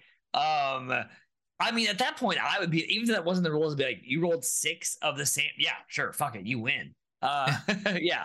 Um, in a battle, after rolling, players can call in reinforcements. Each player starts the game with two uh, four-sided dice. Those are reinforcement dice. Sorry. Uh, to call in reinforcements, roll a d4. The result is how many fighter dice you can re-roll. Very cool. Reinforcement dice cannot be regained once used. Once per game, a player can gain an additional reinforcement die by occupying all spaces matching their base color. Uh, when defending their base, a player can al- uh, always call for reinforcements once, even if they are out of reinforcement dice. Very cool. I love this. It Wow, like it just has a- like a This is a great, simple board game. Um, because you have your starting basically it's it's a series of like there's th- um it's kind of like the Wow. top right is yellow the bottom left is like red and then there's a star which is your starting spot on the top and bottom. Across the top is uh three and then there's um a one circle and then there's three and then one circle and then three. But the top one has the top three circles and then then one and then the bottom right circle. The middle one is neutral in the middle row of three and then the other base has the bottom left so and then the lines are very it creates like an eye in the middle which oh no um i mean it looks like an eye to me i don't know if it looks like an eye to you but like there's specific lines that you can track Kinda, across yeah. yeah. to do everything like and then the fact that like it's almost like a Yahtzee meets tic tac toe, but you battle and stuff. Like this is such a fun fucking game. Like I It's want re- this as Like, can we get this printed on like a cloth fucking thing Yeah. With like tokens like the fucking like like this? Like that can we do that? Is that a thing, Nate, that we can get done? Because this is fucking dope. Um and I think that is that is it as far as the games. We're not really going to dig too much in the micro settings. Um, uh, we're actually going to go over like a lot of cool stuff here, and if you should, you should do this. You should get this Yeah. uh, and go through it yourself. You uh, like they're so good. The adventures are fucking fantastic. There's um uh oh uh first of all the the lost isle another one of these like um um uh collage situations with flowers and stuff on the blue background with the skull and the flowers and shit another one of the good fantastic Yeah. pieces in here so yeah everything else that we're not going around this book is so fucking good like it's so good but some of the adventures like one of my favorite adventures in here is um is actually I think one of the only things in here that's for 5e which you know Oh, could I be adapted to something adventure. else. Oh my god, dude, what child is this? Yeah, the Godchild oh one. my god, it's so good. So I just wanted to talk about that just a tiny bit. You should Um, babysit some gods. No big deal. Yeah, Barrow god. the Elf King. Barrow the Elf King is really really fantastic. So I'm trying to scroll down. Oh, I mean, also so is the the Cursed Chapel of the Sludge Mother.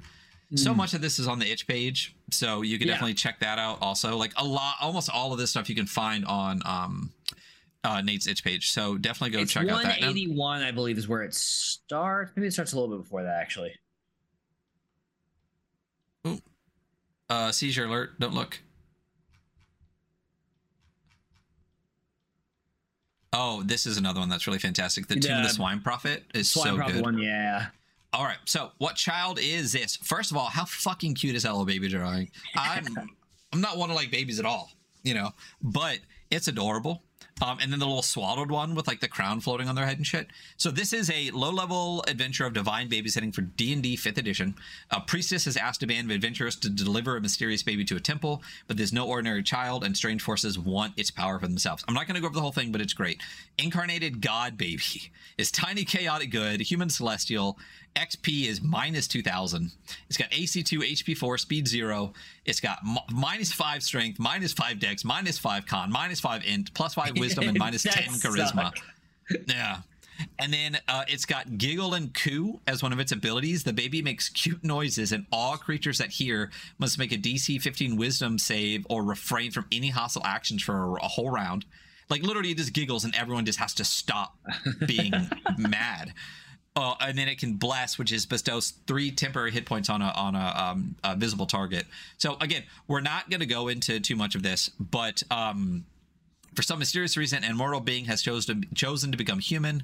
Does it know its true nature? Uh, it appears to behave normal, etc. You heal 1d4 HP uh, every sunrise. Um, as long as the baby is taken care of, fed, burped, everything, a party in possession of the child gains the following benefits.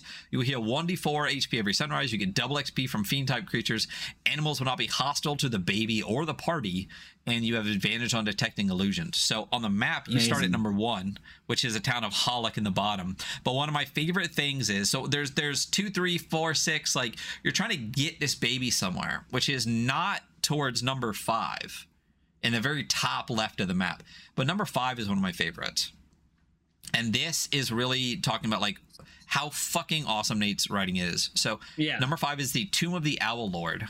Right, so it's an ancient tomb uncovered by a recent sandstorm. So if we go down to, and there's random adventures, there's stuff for for all the stuff. But if you go down the Tomb of the Owl Lord, there's four rooms in it. There's a good drawing here.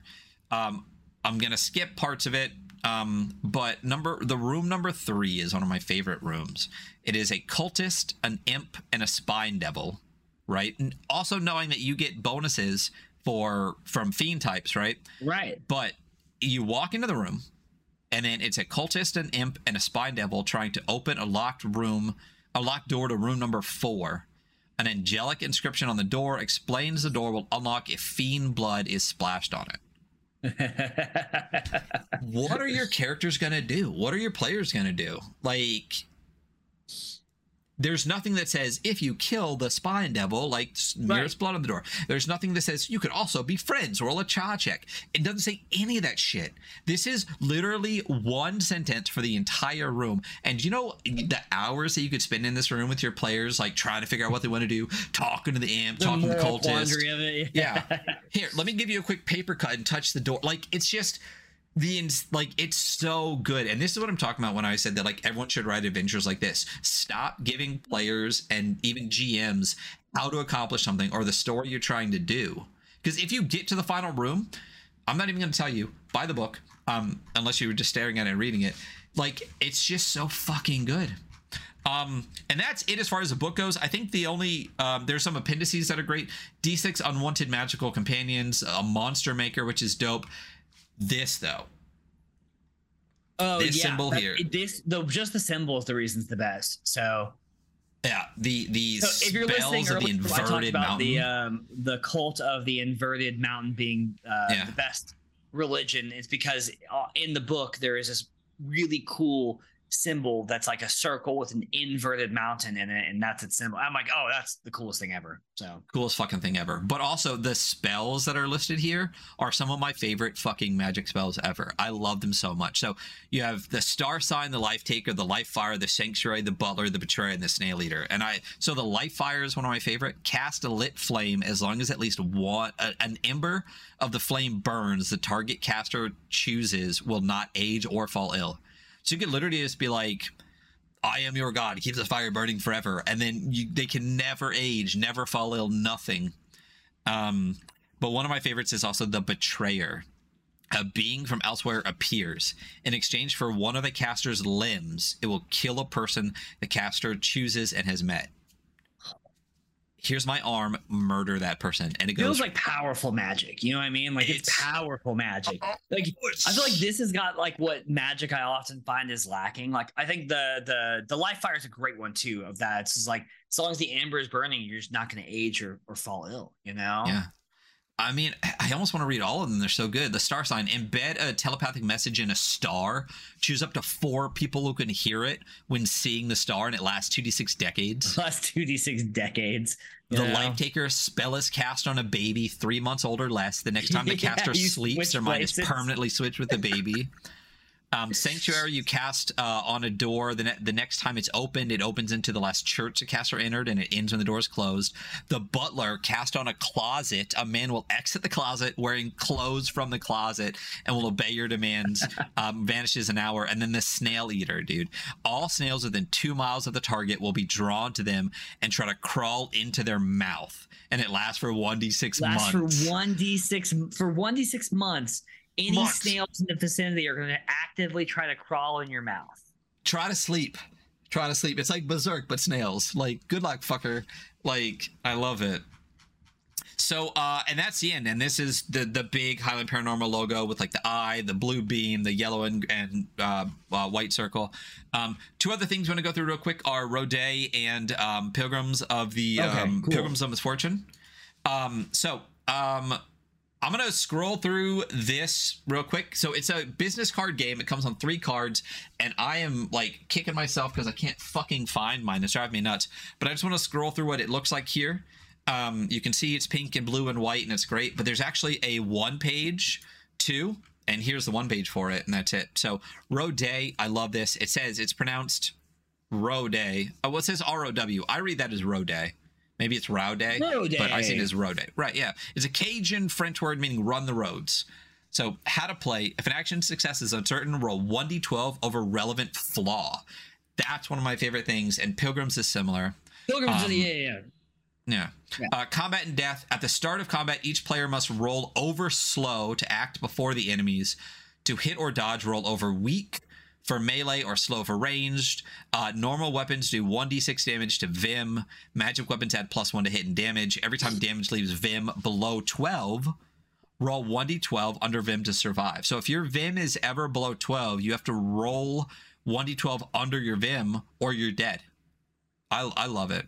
Um, there's a list here for creatures. So dangerous, deadly, and beastly. 14 Vim, d6 damage, up to 40 Vim, 2d12 damage. There's a reaction table, which is pretty standard. Um, there's a list of random encounters on the bottoms for dungeon, wilderness, or city. Um, but character creation, um, you roll 2d6 for each flaw that you have weak, slow, or foolish. You re roll any ones and sixes, and you add all scores together to get your Vim.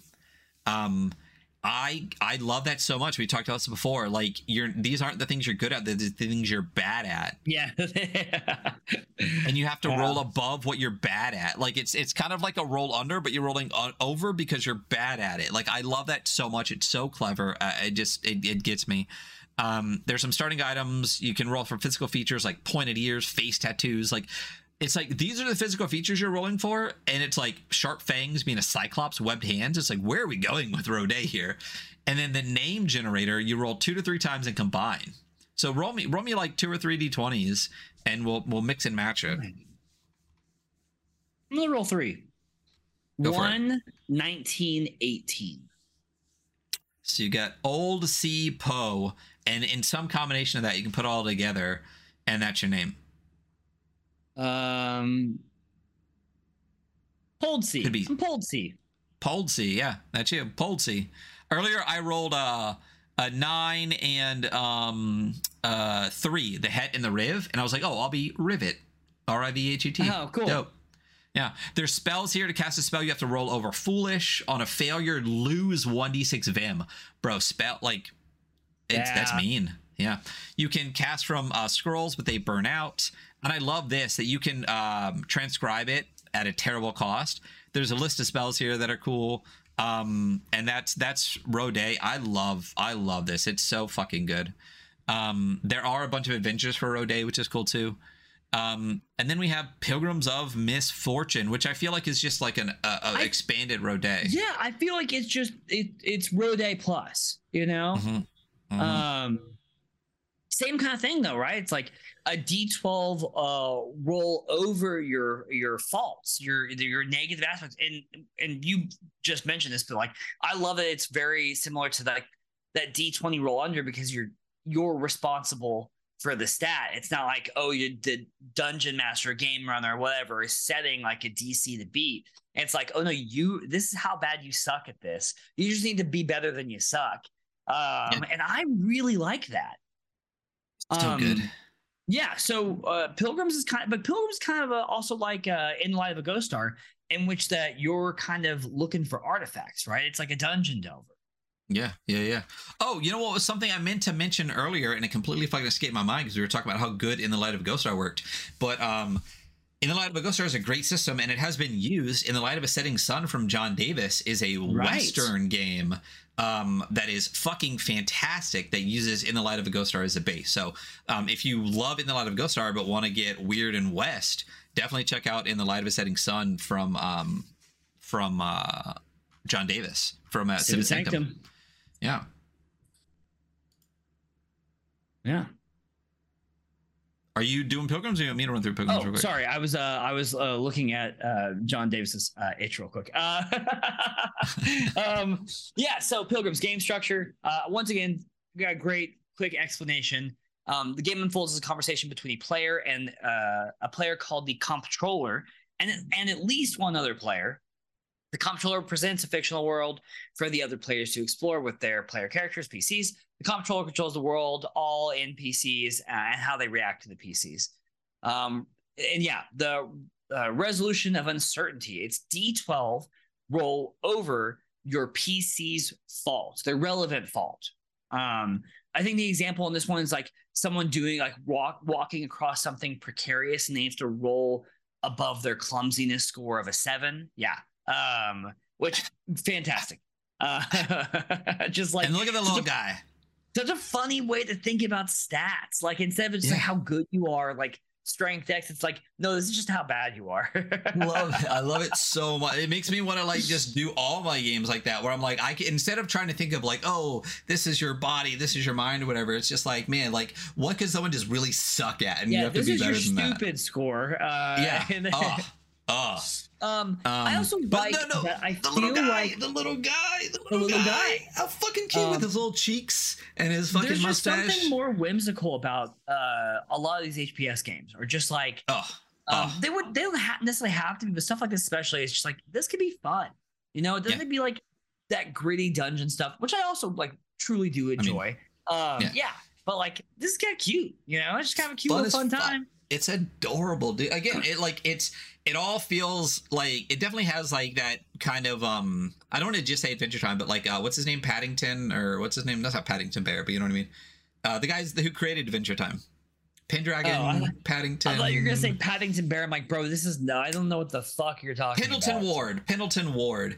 It's Yeah. got that kind of like Adventure Time in the sense that like it's like a little bit weird and it can be a little bit goofy, but can also be like Right. dangerous too, which is really Yeah. fucking fantastic. Like I don't know, really really love it. Listen, he also Um, did Min- Midnight Gospel, which uh, Oh, dude, uh, that's the other thing I was thinking earlier was If you wanna be could fucking do destroyed as Midnight Gospel, the, person, sh- oh, yeah. the mom episode, bro. oh, I don't. We can't start talking about. It. Um, Oh, because I'll, I will. Stop. yeah. Oh my um, god. Yeah. uh, Also, shout out, shout out that show. Um, Oh don't God. do shrooms and watch that show because you'll cry as hard as you possibly can. Um, oh yeah, yeah, it wasn't Duncan- Pendleton Ward, right? It was Duncan Trussell. he's on it as well. Um, but Oh, yeah, it is Pendleton, okay. Duncan Trussell. But Pendleton Ward, I think, does some of the animation. Gotcha. Okay, makes Yeah. sense. All right, so combat pilgrims. Um, yeah, Pilgrims combat. You know, there is fighting. Um, uh, the attacker rolls their weapon die, subtracts the target's armor, um, and then deals the remaining total uh, to their opponent's uh, Vim. Unarmed attacks always do one d4. Classic. Um, yeah. Uh, dying if a player character takes damage that leaves their Vim below 12, the player rolls 1d12. If the result is higher uh, than their Vim, they succumb to the inevitable embrace of death. Uh, very whimsical, cute. Also, you die. Uh, retreat. Uh, to run away from dire situations, PCs must overcome uh, clumsiness uh, and have a safe destination to run to. Um, healing, Vim can be restored by expert medical attention, though most doctors are mere snake oil peddler charlatans. Um, I suppose it is possible that time and rest can heal simple injuries. Comptrollers can adjudicate the health benefits of relaxation on a case by case basis. Of course, some folks may be inclined to seek magical healing, such as soul risking undertake or such soul risking undertakings are often adventures in their own right.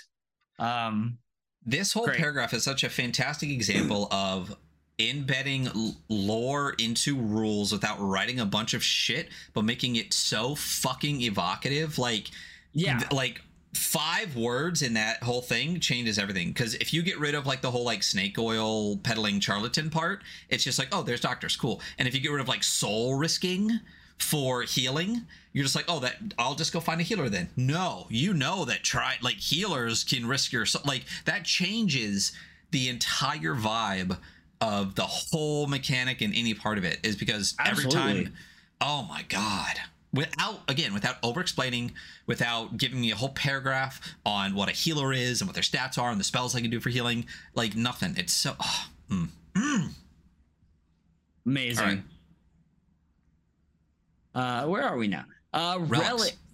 Uh, relics are valuable items embedded with magical energies. Characters can only be attuned to one relic at a time, unless their doubt is less than a six. You have a low doubt, uh, then they can be attuned to a second relic. Um, to be attuned to a new relic takes 24 hours of prayer and meditation. Attuned relics do not take up an inventory slot. There are two kinds of relics casting and passive. Uh, passive relics are always in effect when attuned, duh, uh, unless the description says otherwise. Casting relics can be used automatically once per day by those attuned to them. Uh, to use them again, the caster must overcome their doubt. Uh, failing inflicts 1d6 damage. Yeah. Yeah. Yeah. Yeah. Um, yeah, there's turns, rounds, and watches. Um, yeah. Um, good to have here if, Pretty if you've standard. never yeah encountered those. Yeah, they work fairly standardly. Um, yeah Hunger I think, and I Light. think I mean it works the same way that like um uh vanilla game works and if I remember correctly yeah so there, this is a lot based on um uh, Cairn and vanilla game. So Yeah. turns, So watches, encounter random rolls. encounters. Yeah, yeah, yeah. Um, yeah, Oh, it's all that stuff. And then the hunger and light. Um, you got rations and light sources. Uh, a PC must. It's also very standard. Like you have to consume a ration every day, which is four wash it, uh, four watches, um, or become hungry. A hungry PC lo- uh, loses one Vim every watch. Um, Vim lost to hunger is restored upon eating. Uh, spending a watch for foraging uh, I can read, yields one D3 rations. Uh, light sources, a light source illuminates a room roughly 30 feet radius until they burn out. Candles burn out in three tor- turns, torches burn out in six turns, uh, lanterns with a pint of oil burn out in 12 turns. So, yeah. And then we got NPCs, um, ju- you know, NPCs. That's how they work. So right here. Yeah. Beautiful. Yep. Um, and then I like this uh, mythic. Uh, some creatures are so powerful that reducing them to numerical values is sacrilege. Gods, angels, demons, and dragons are not mere beasts. Surviving an encounter with such a being is akin to surviving a natural disaster. To be the focus of their attention, whether in hatred or kindness, is dangerous. Sages know the indifference of higher beings is a gift. Uh, may you remain unseen by the cosmos. Amen. Also, psst, probably probably 100 Vim and 3d10 damage. hey, stats are sacrilege. By the way, sh- here's some stats for you, real quick. Yeah, love this. Uh, reaction table standard. Um, a, a lot of this stuff is again from vanilla game is pretty straightforward, really good. But I love, like I said, that this almost feels like Rodet if all of this extra stuff is added to it. yes. Turns, watches, surprise, distance, morale, like all of that stuff is pretty. Um, is is it's great because Rodet is fun. Like sit down, let's play this real quick. But this is something I feel like this allows you to campaign more, which is really great. Yeah. Allows you to have some more tools to use, like the encounter table generator. And then there's literally like a whole um section for um Comptroller. uh, dude and it's so good and like it's such a good thing to read for making like adventures and running these games the way we've been talking about the whole time is like um you know says there is no plot. Stories are relics of an adventure. Like it emerges during play. Keep going. Like it's it's it's really good. Be generous with not with information. Knowledge allows players to make informed decisions. The world is not precious. Players will disrupt and soil the world you have prepared. Like it this in my opinion is like one of the best gm descriptors or pages of, of of GM principles to read for the whole concept of basically like you're a referee, enjoy the emergent play that your players have from Yeah. like the situations they're put in, not the story you're trying to tell. It's so fucking good, dude.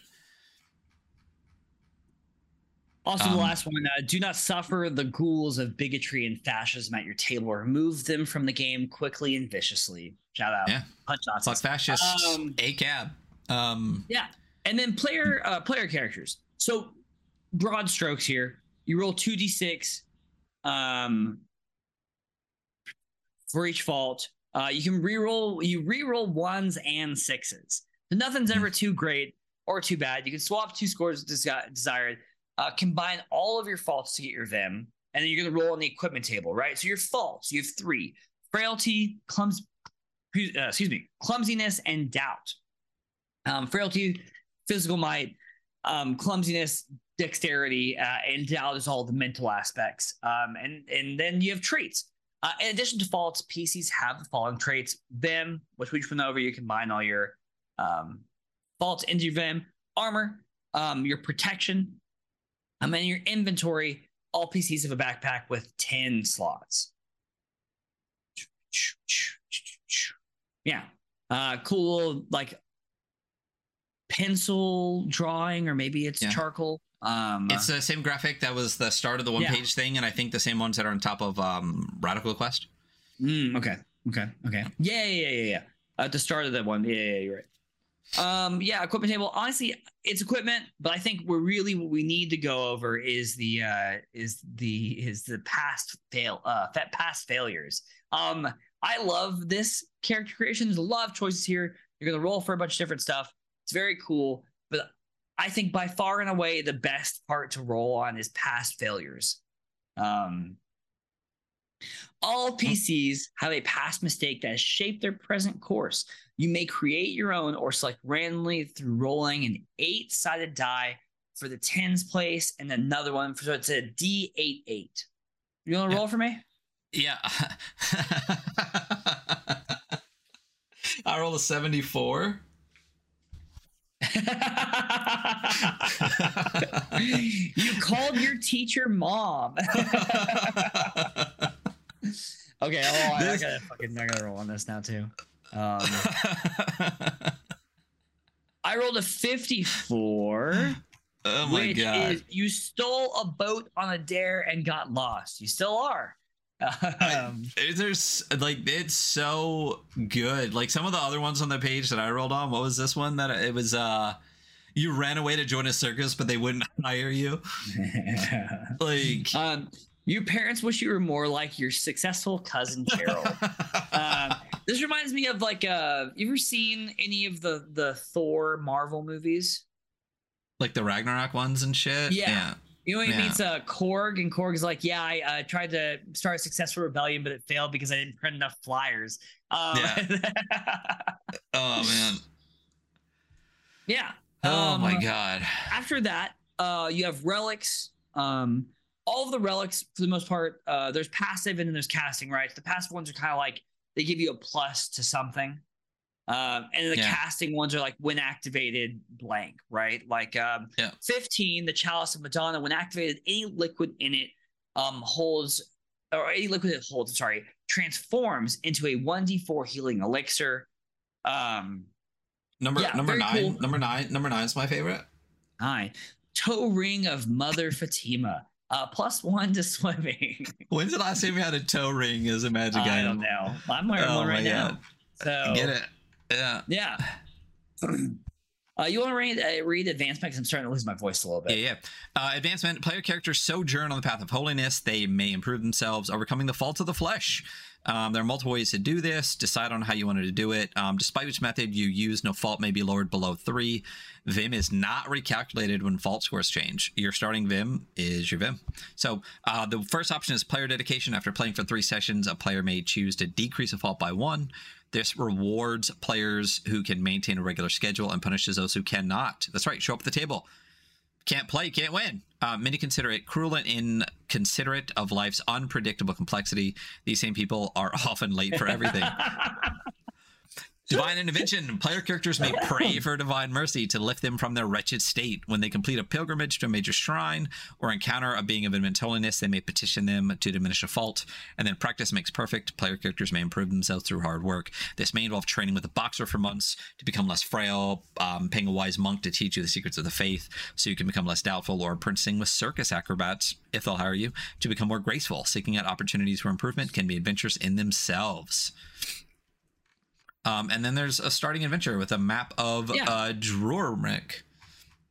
And I think the rest is pretty much adventures. It is, and there's the the like the last two ish pages are uh well, it's relics for the adventure, and then it's like beasts and stuff, you know. Yeah. Uh, And with some sick drawings. So, like the Zethu really is cool a very, drawings. Oh Very my different God. than the other stuff. Yeah, archangel kind of like the six wings. Like it's a real angel of God with like the eyes and the wings and shit. So uh, good. Zithu. Yeah. And then the uh Pelgrith, this this my god, like gazelle head looking many armed, like just insane thing. Yeah. Um fantastic. And that's Pilgrims um from Highland Paranormal. And that's that's I think that's the end of everything that we're gonna do. yeah, I think that's our um, episode. What a cool, what a cool episode. You know, like I enjoyed it.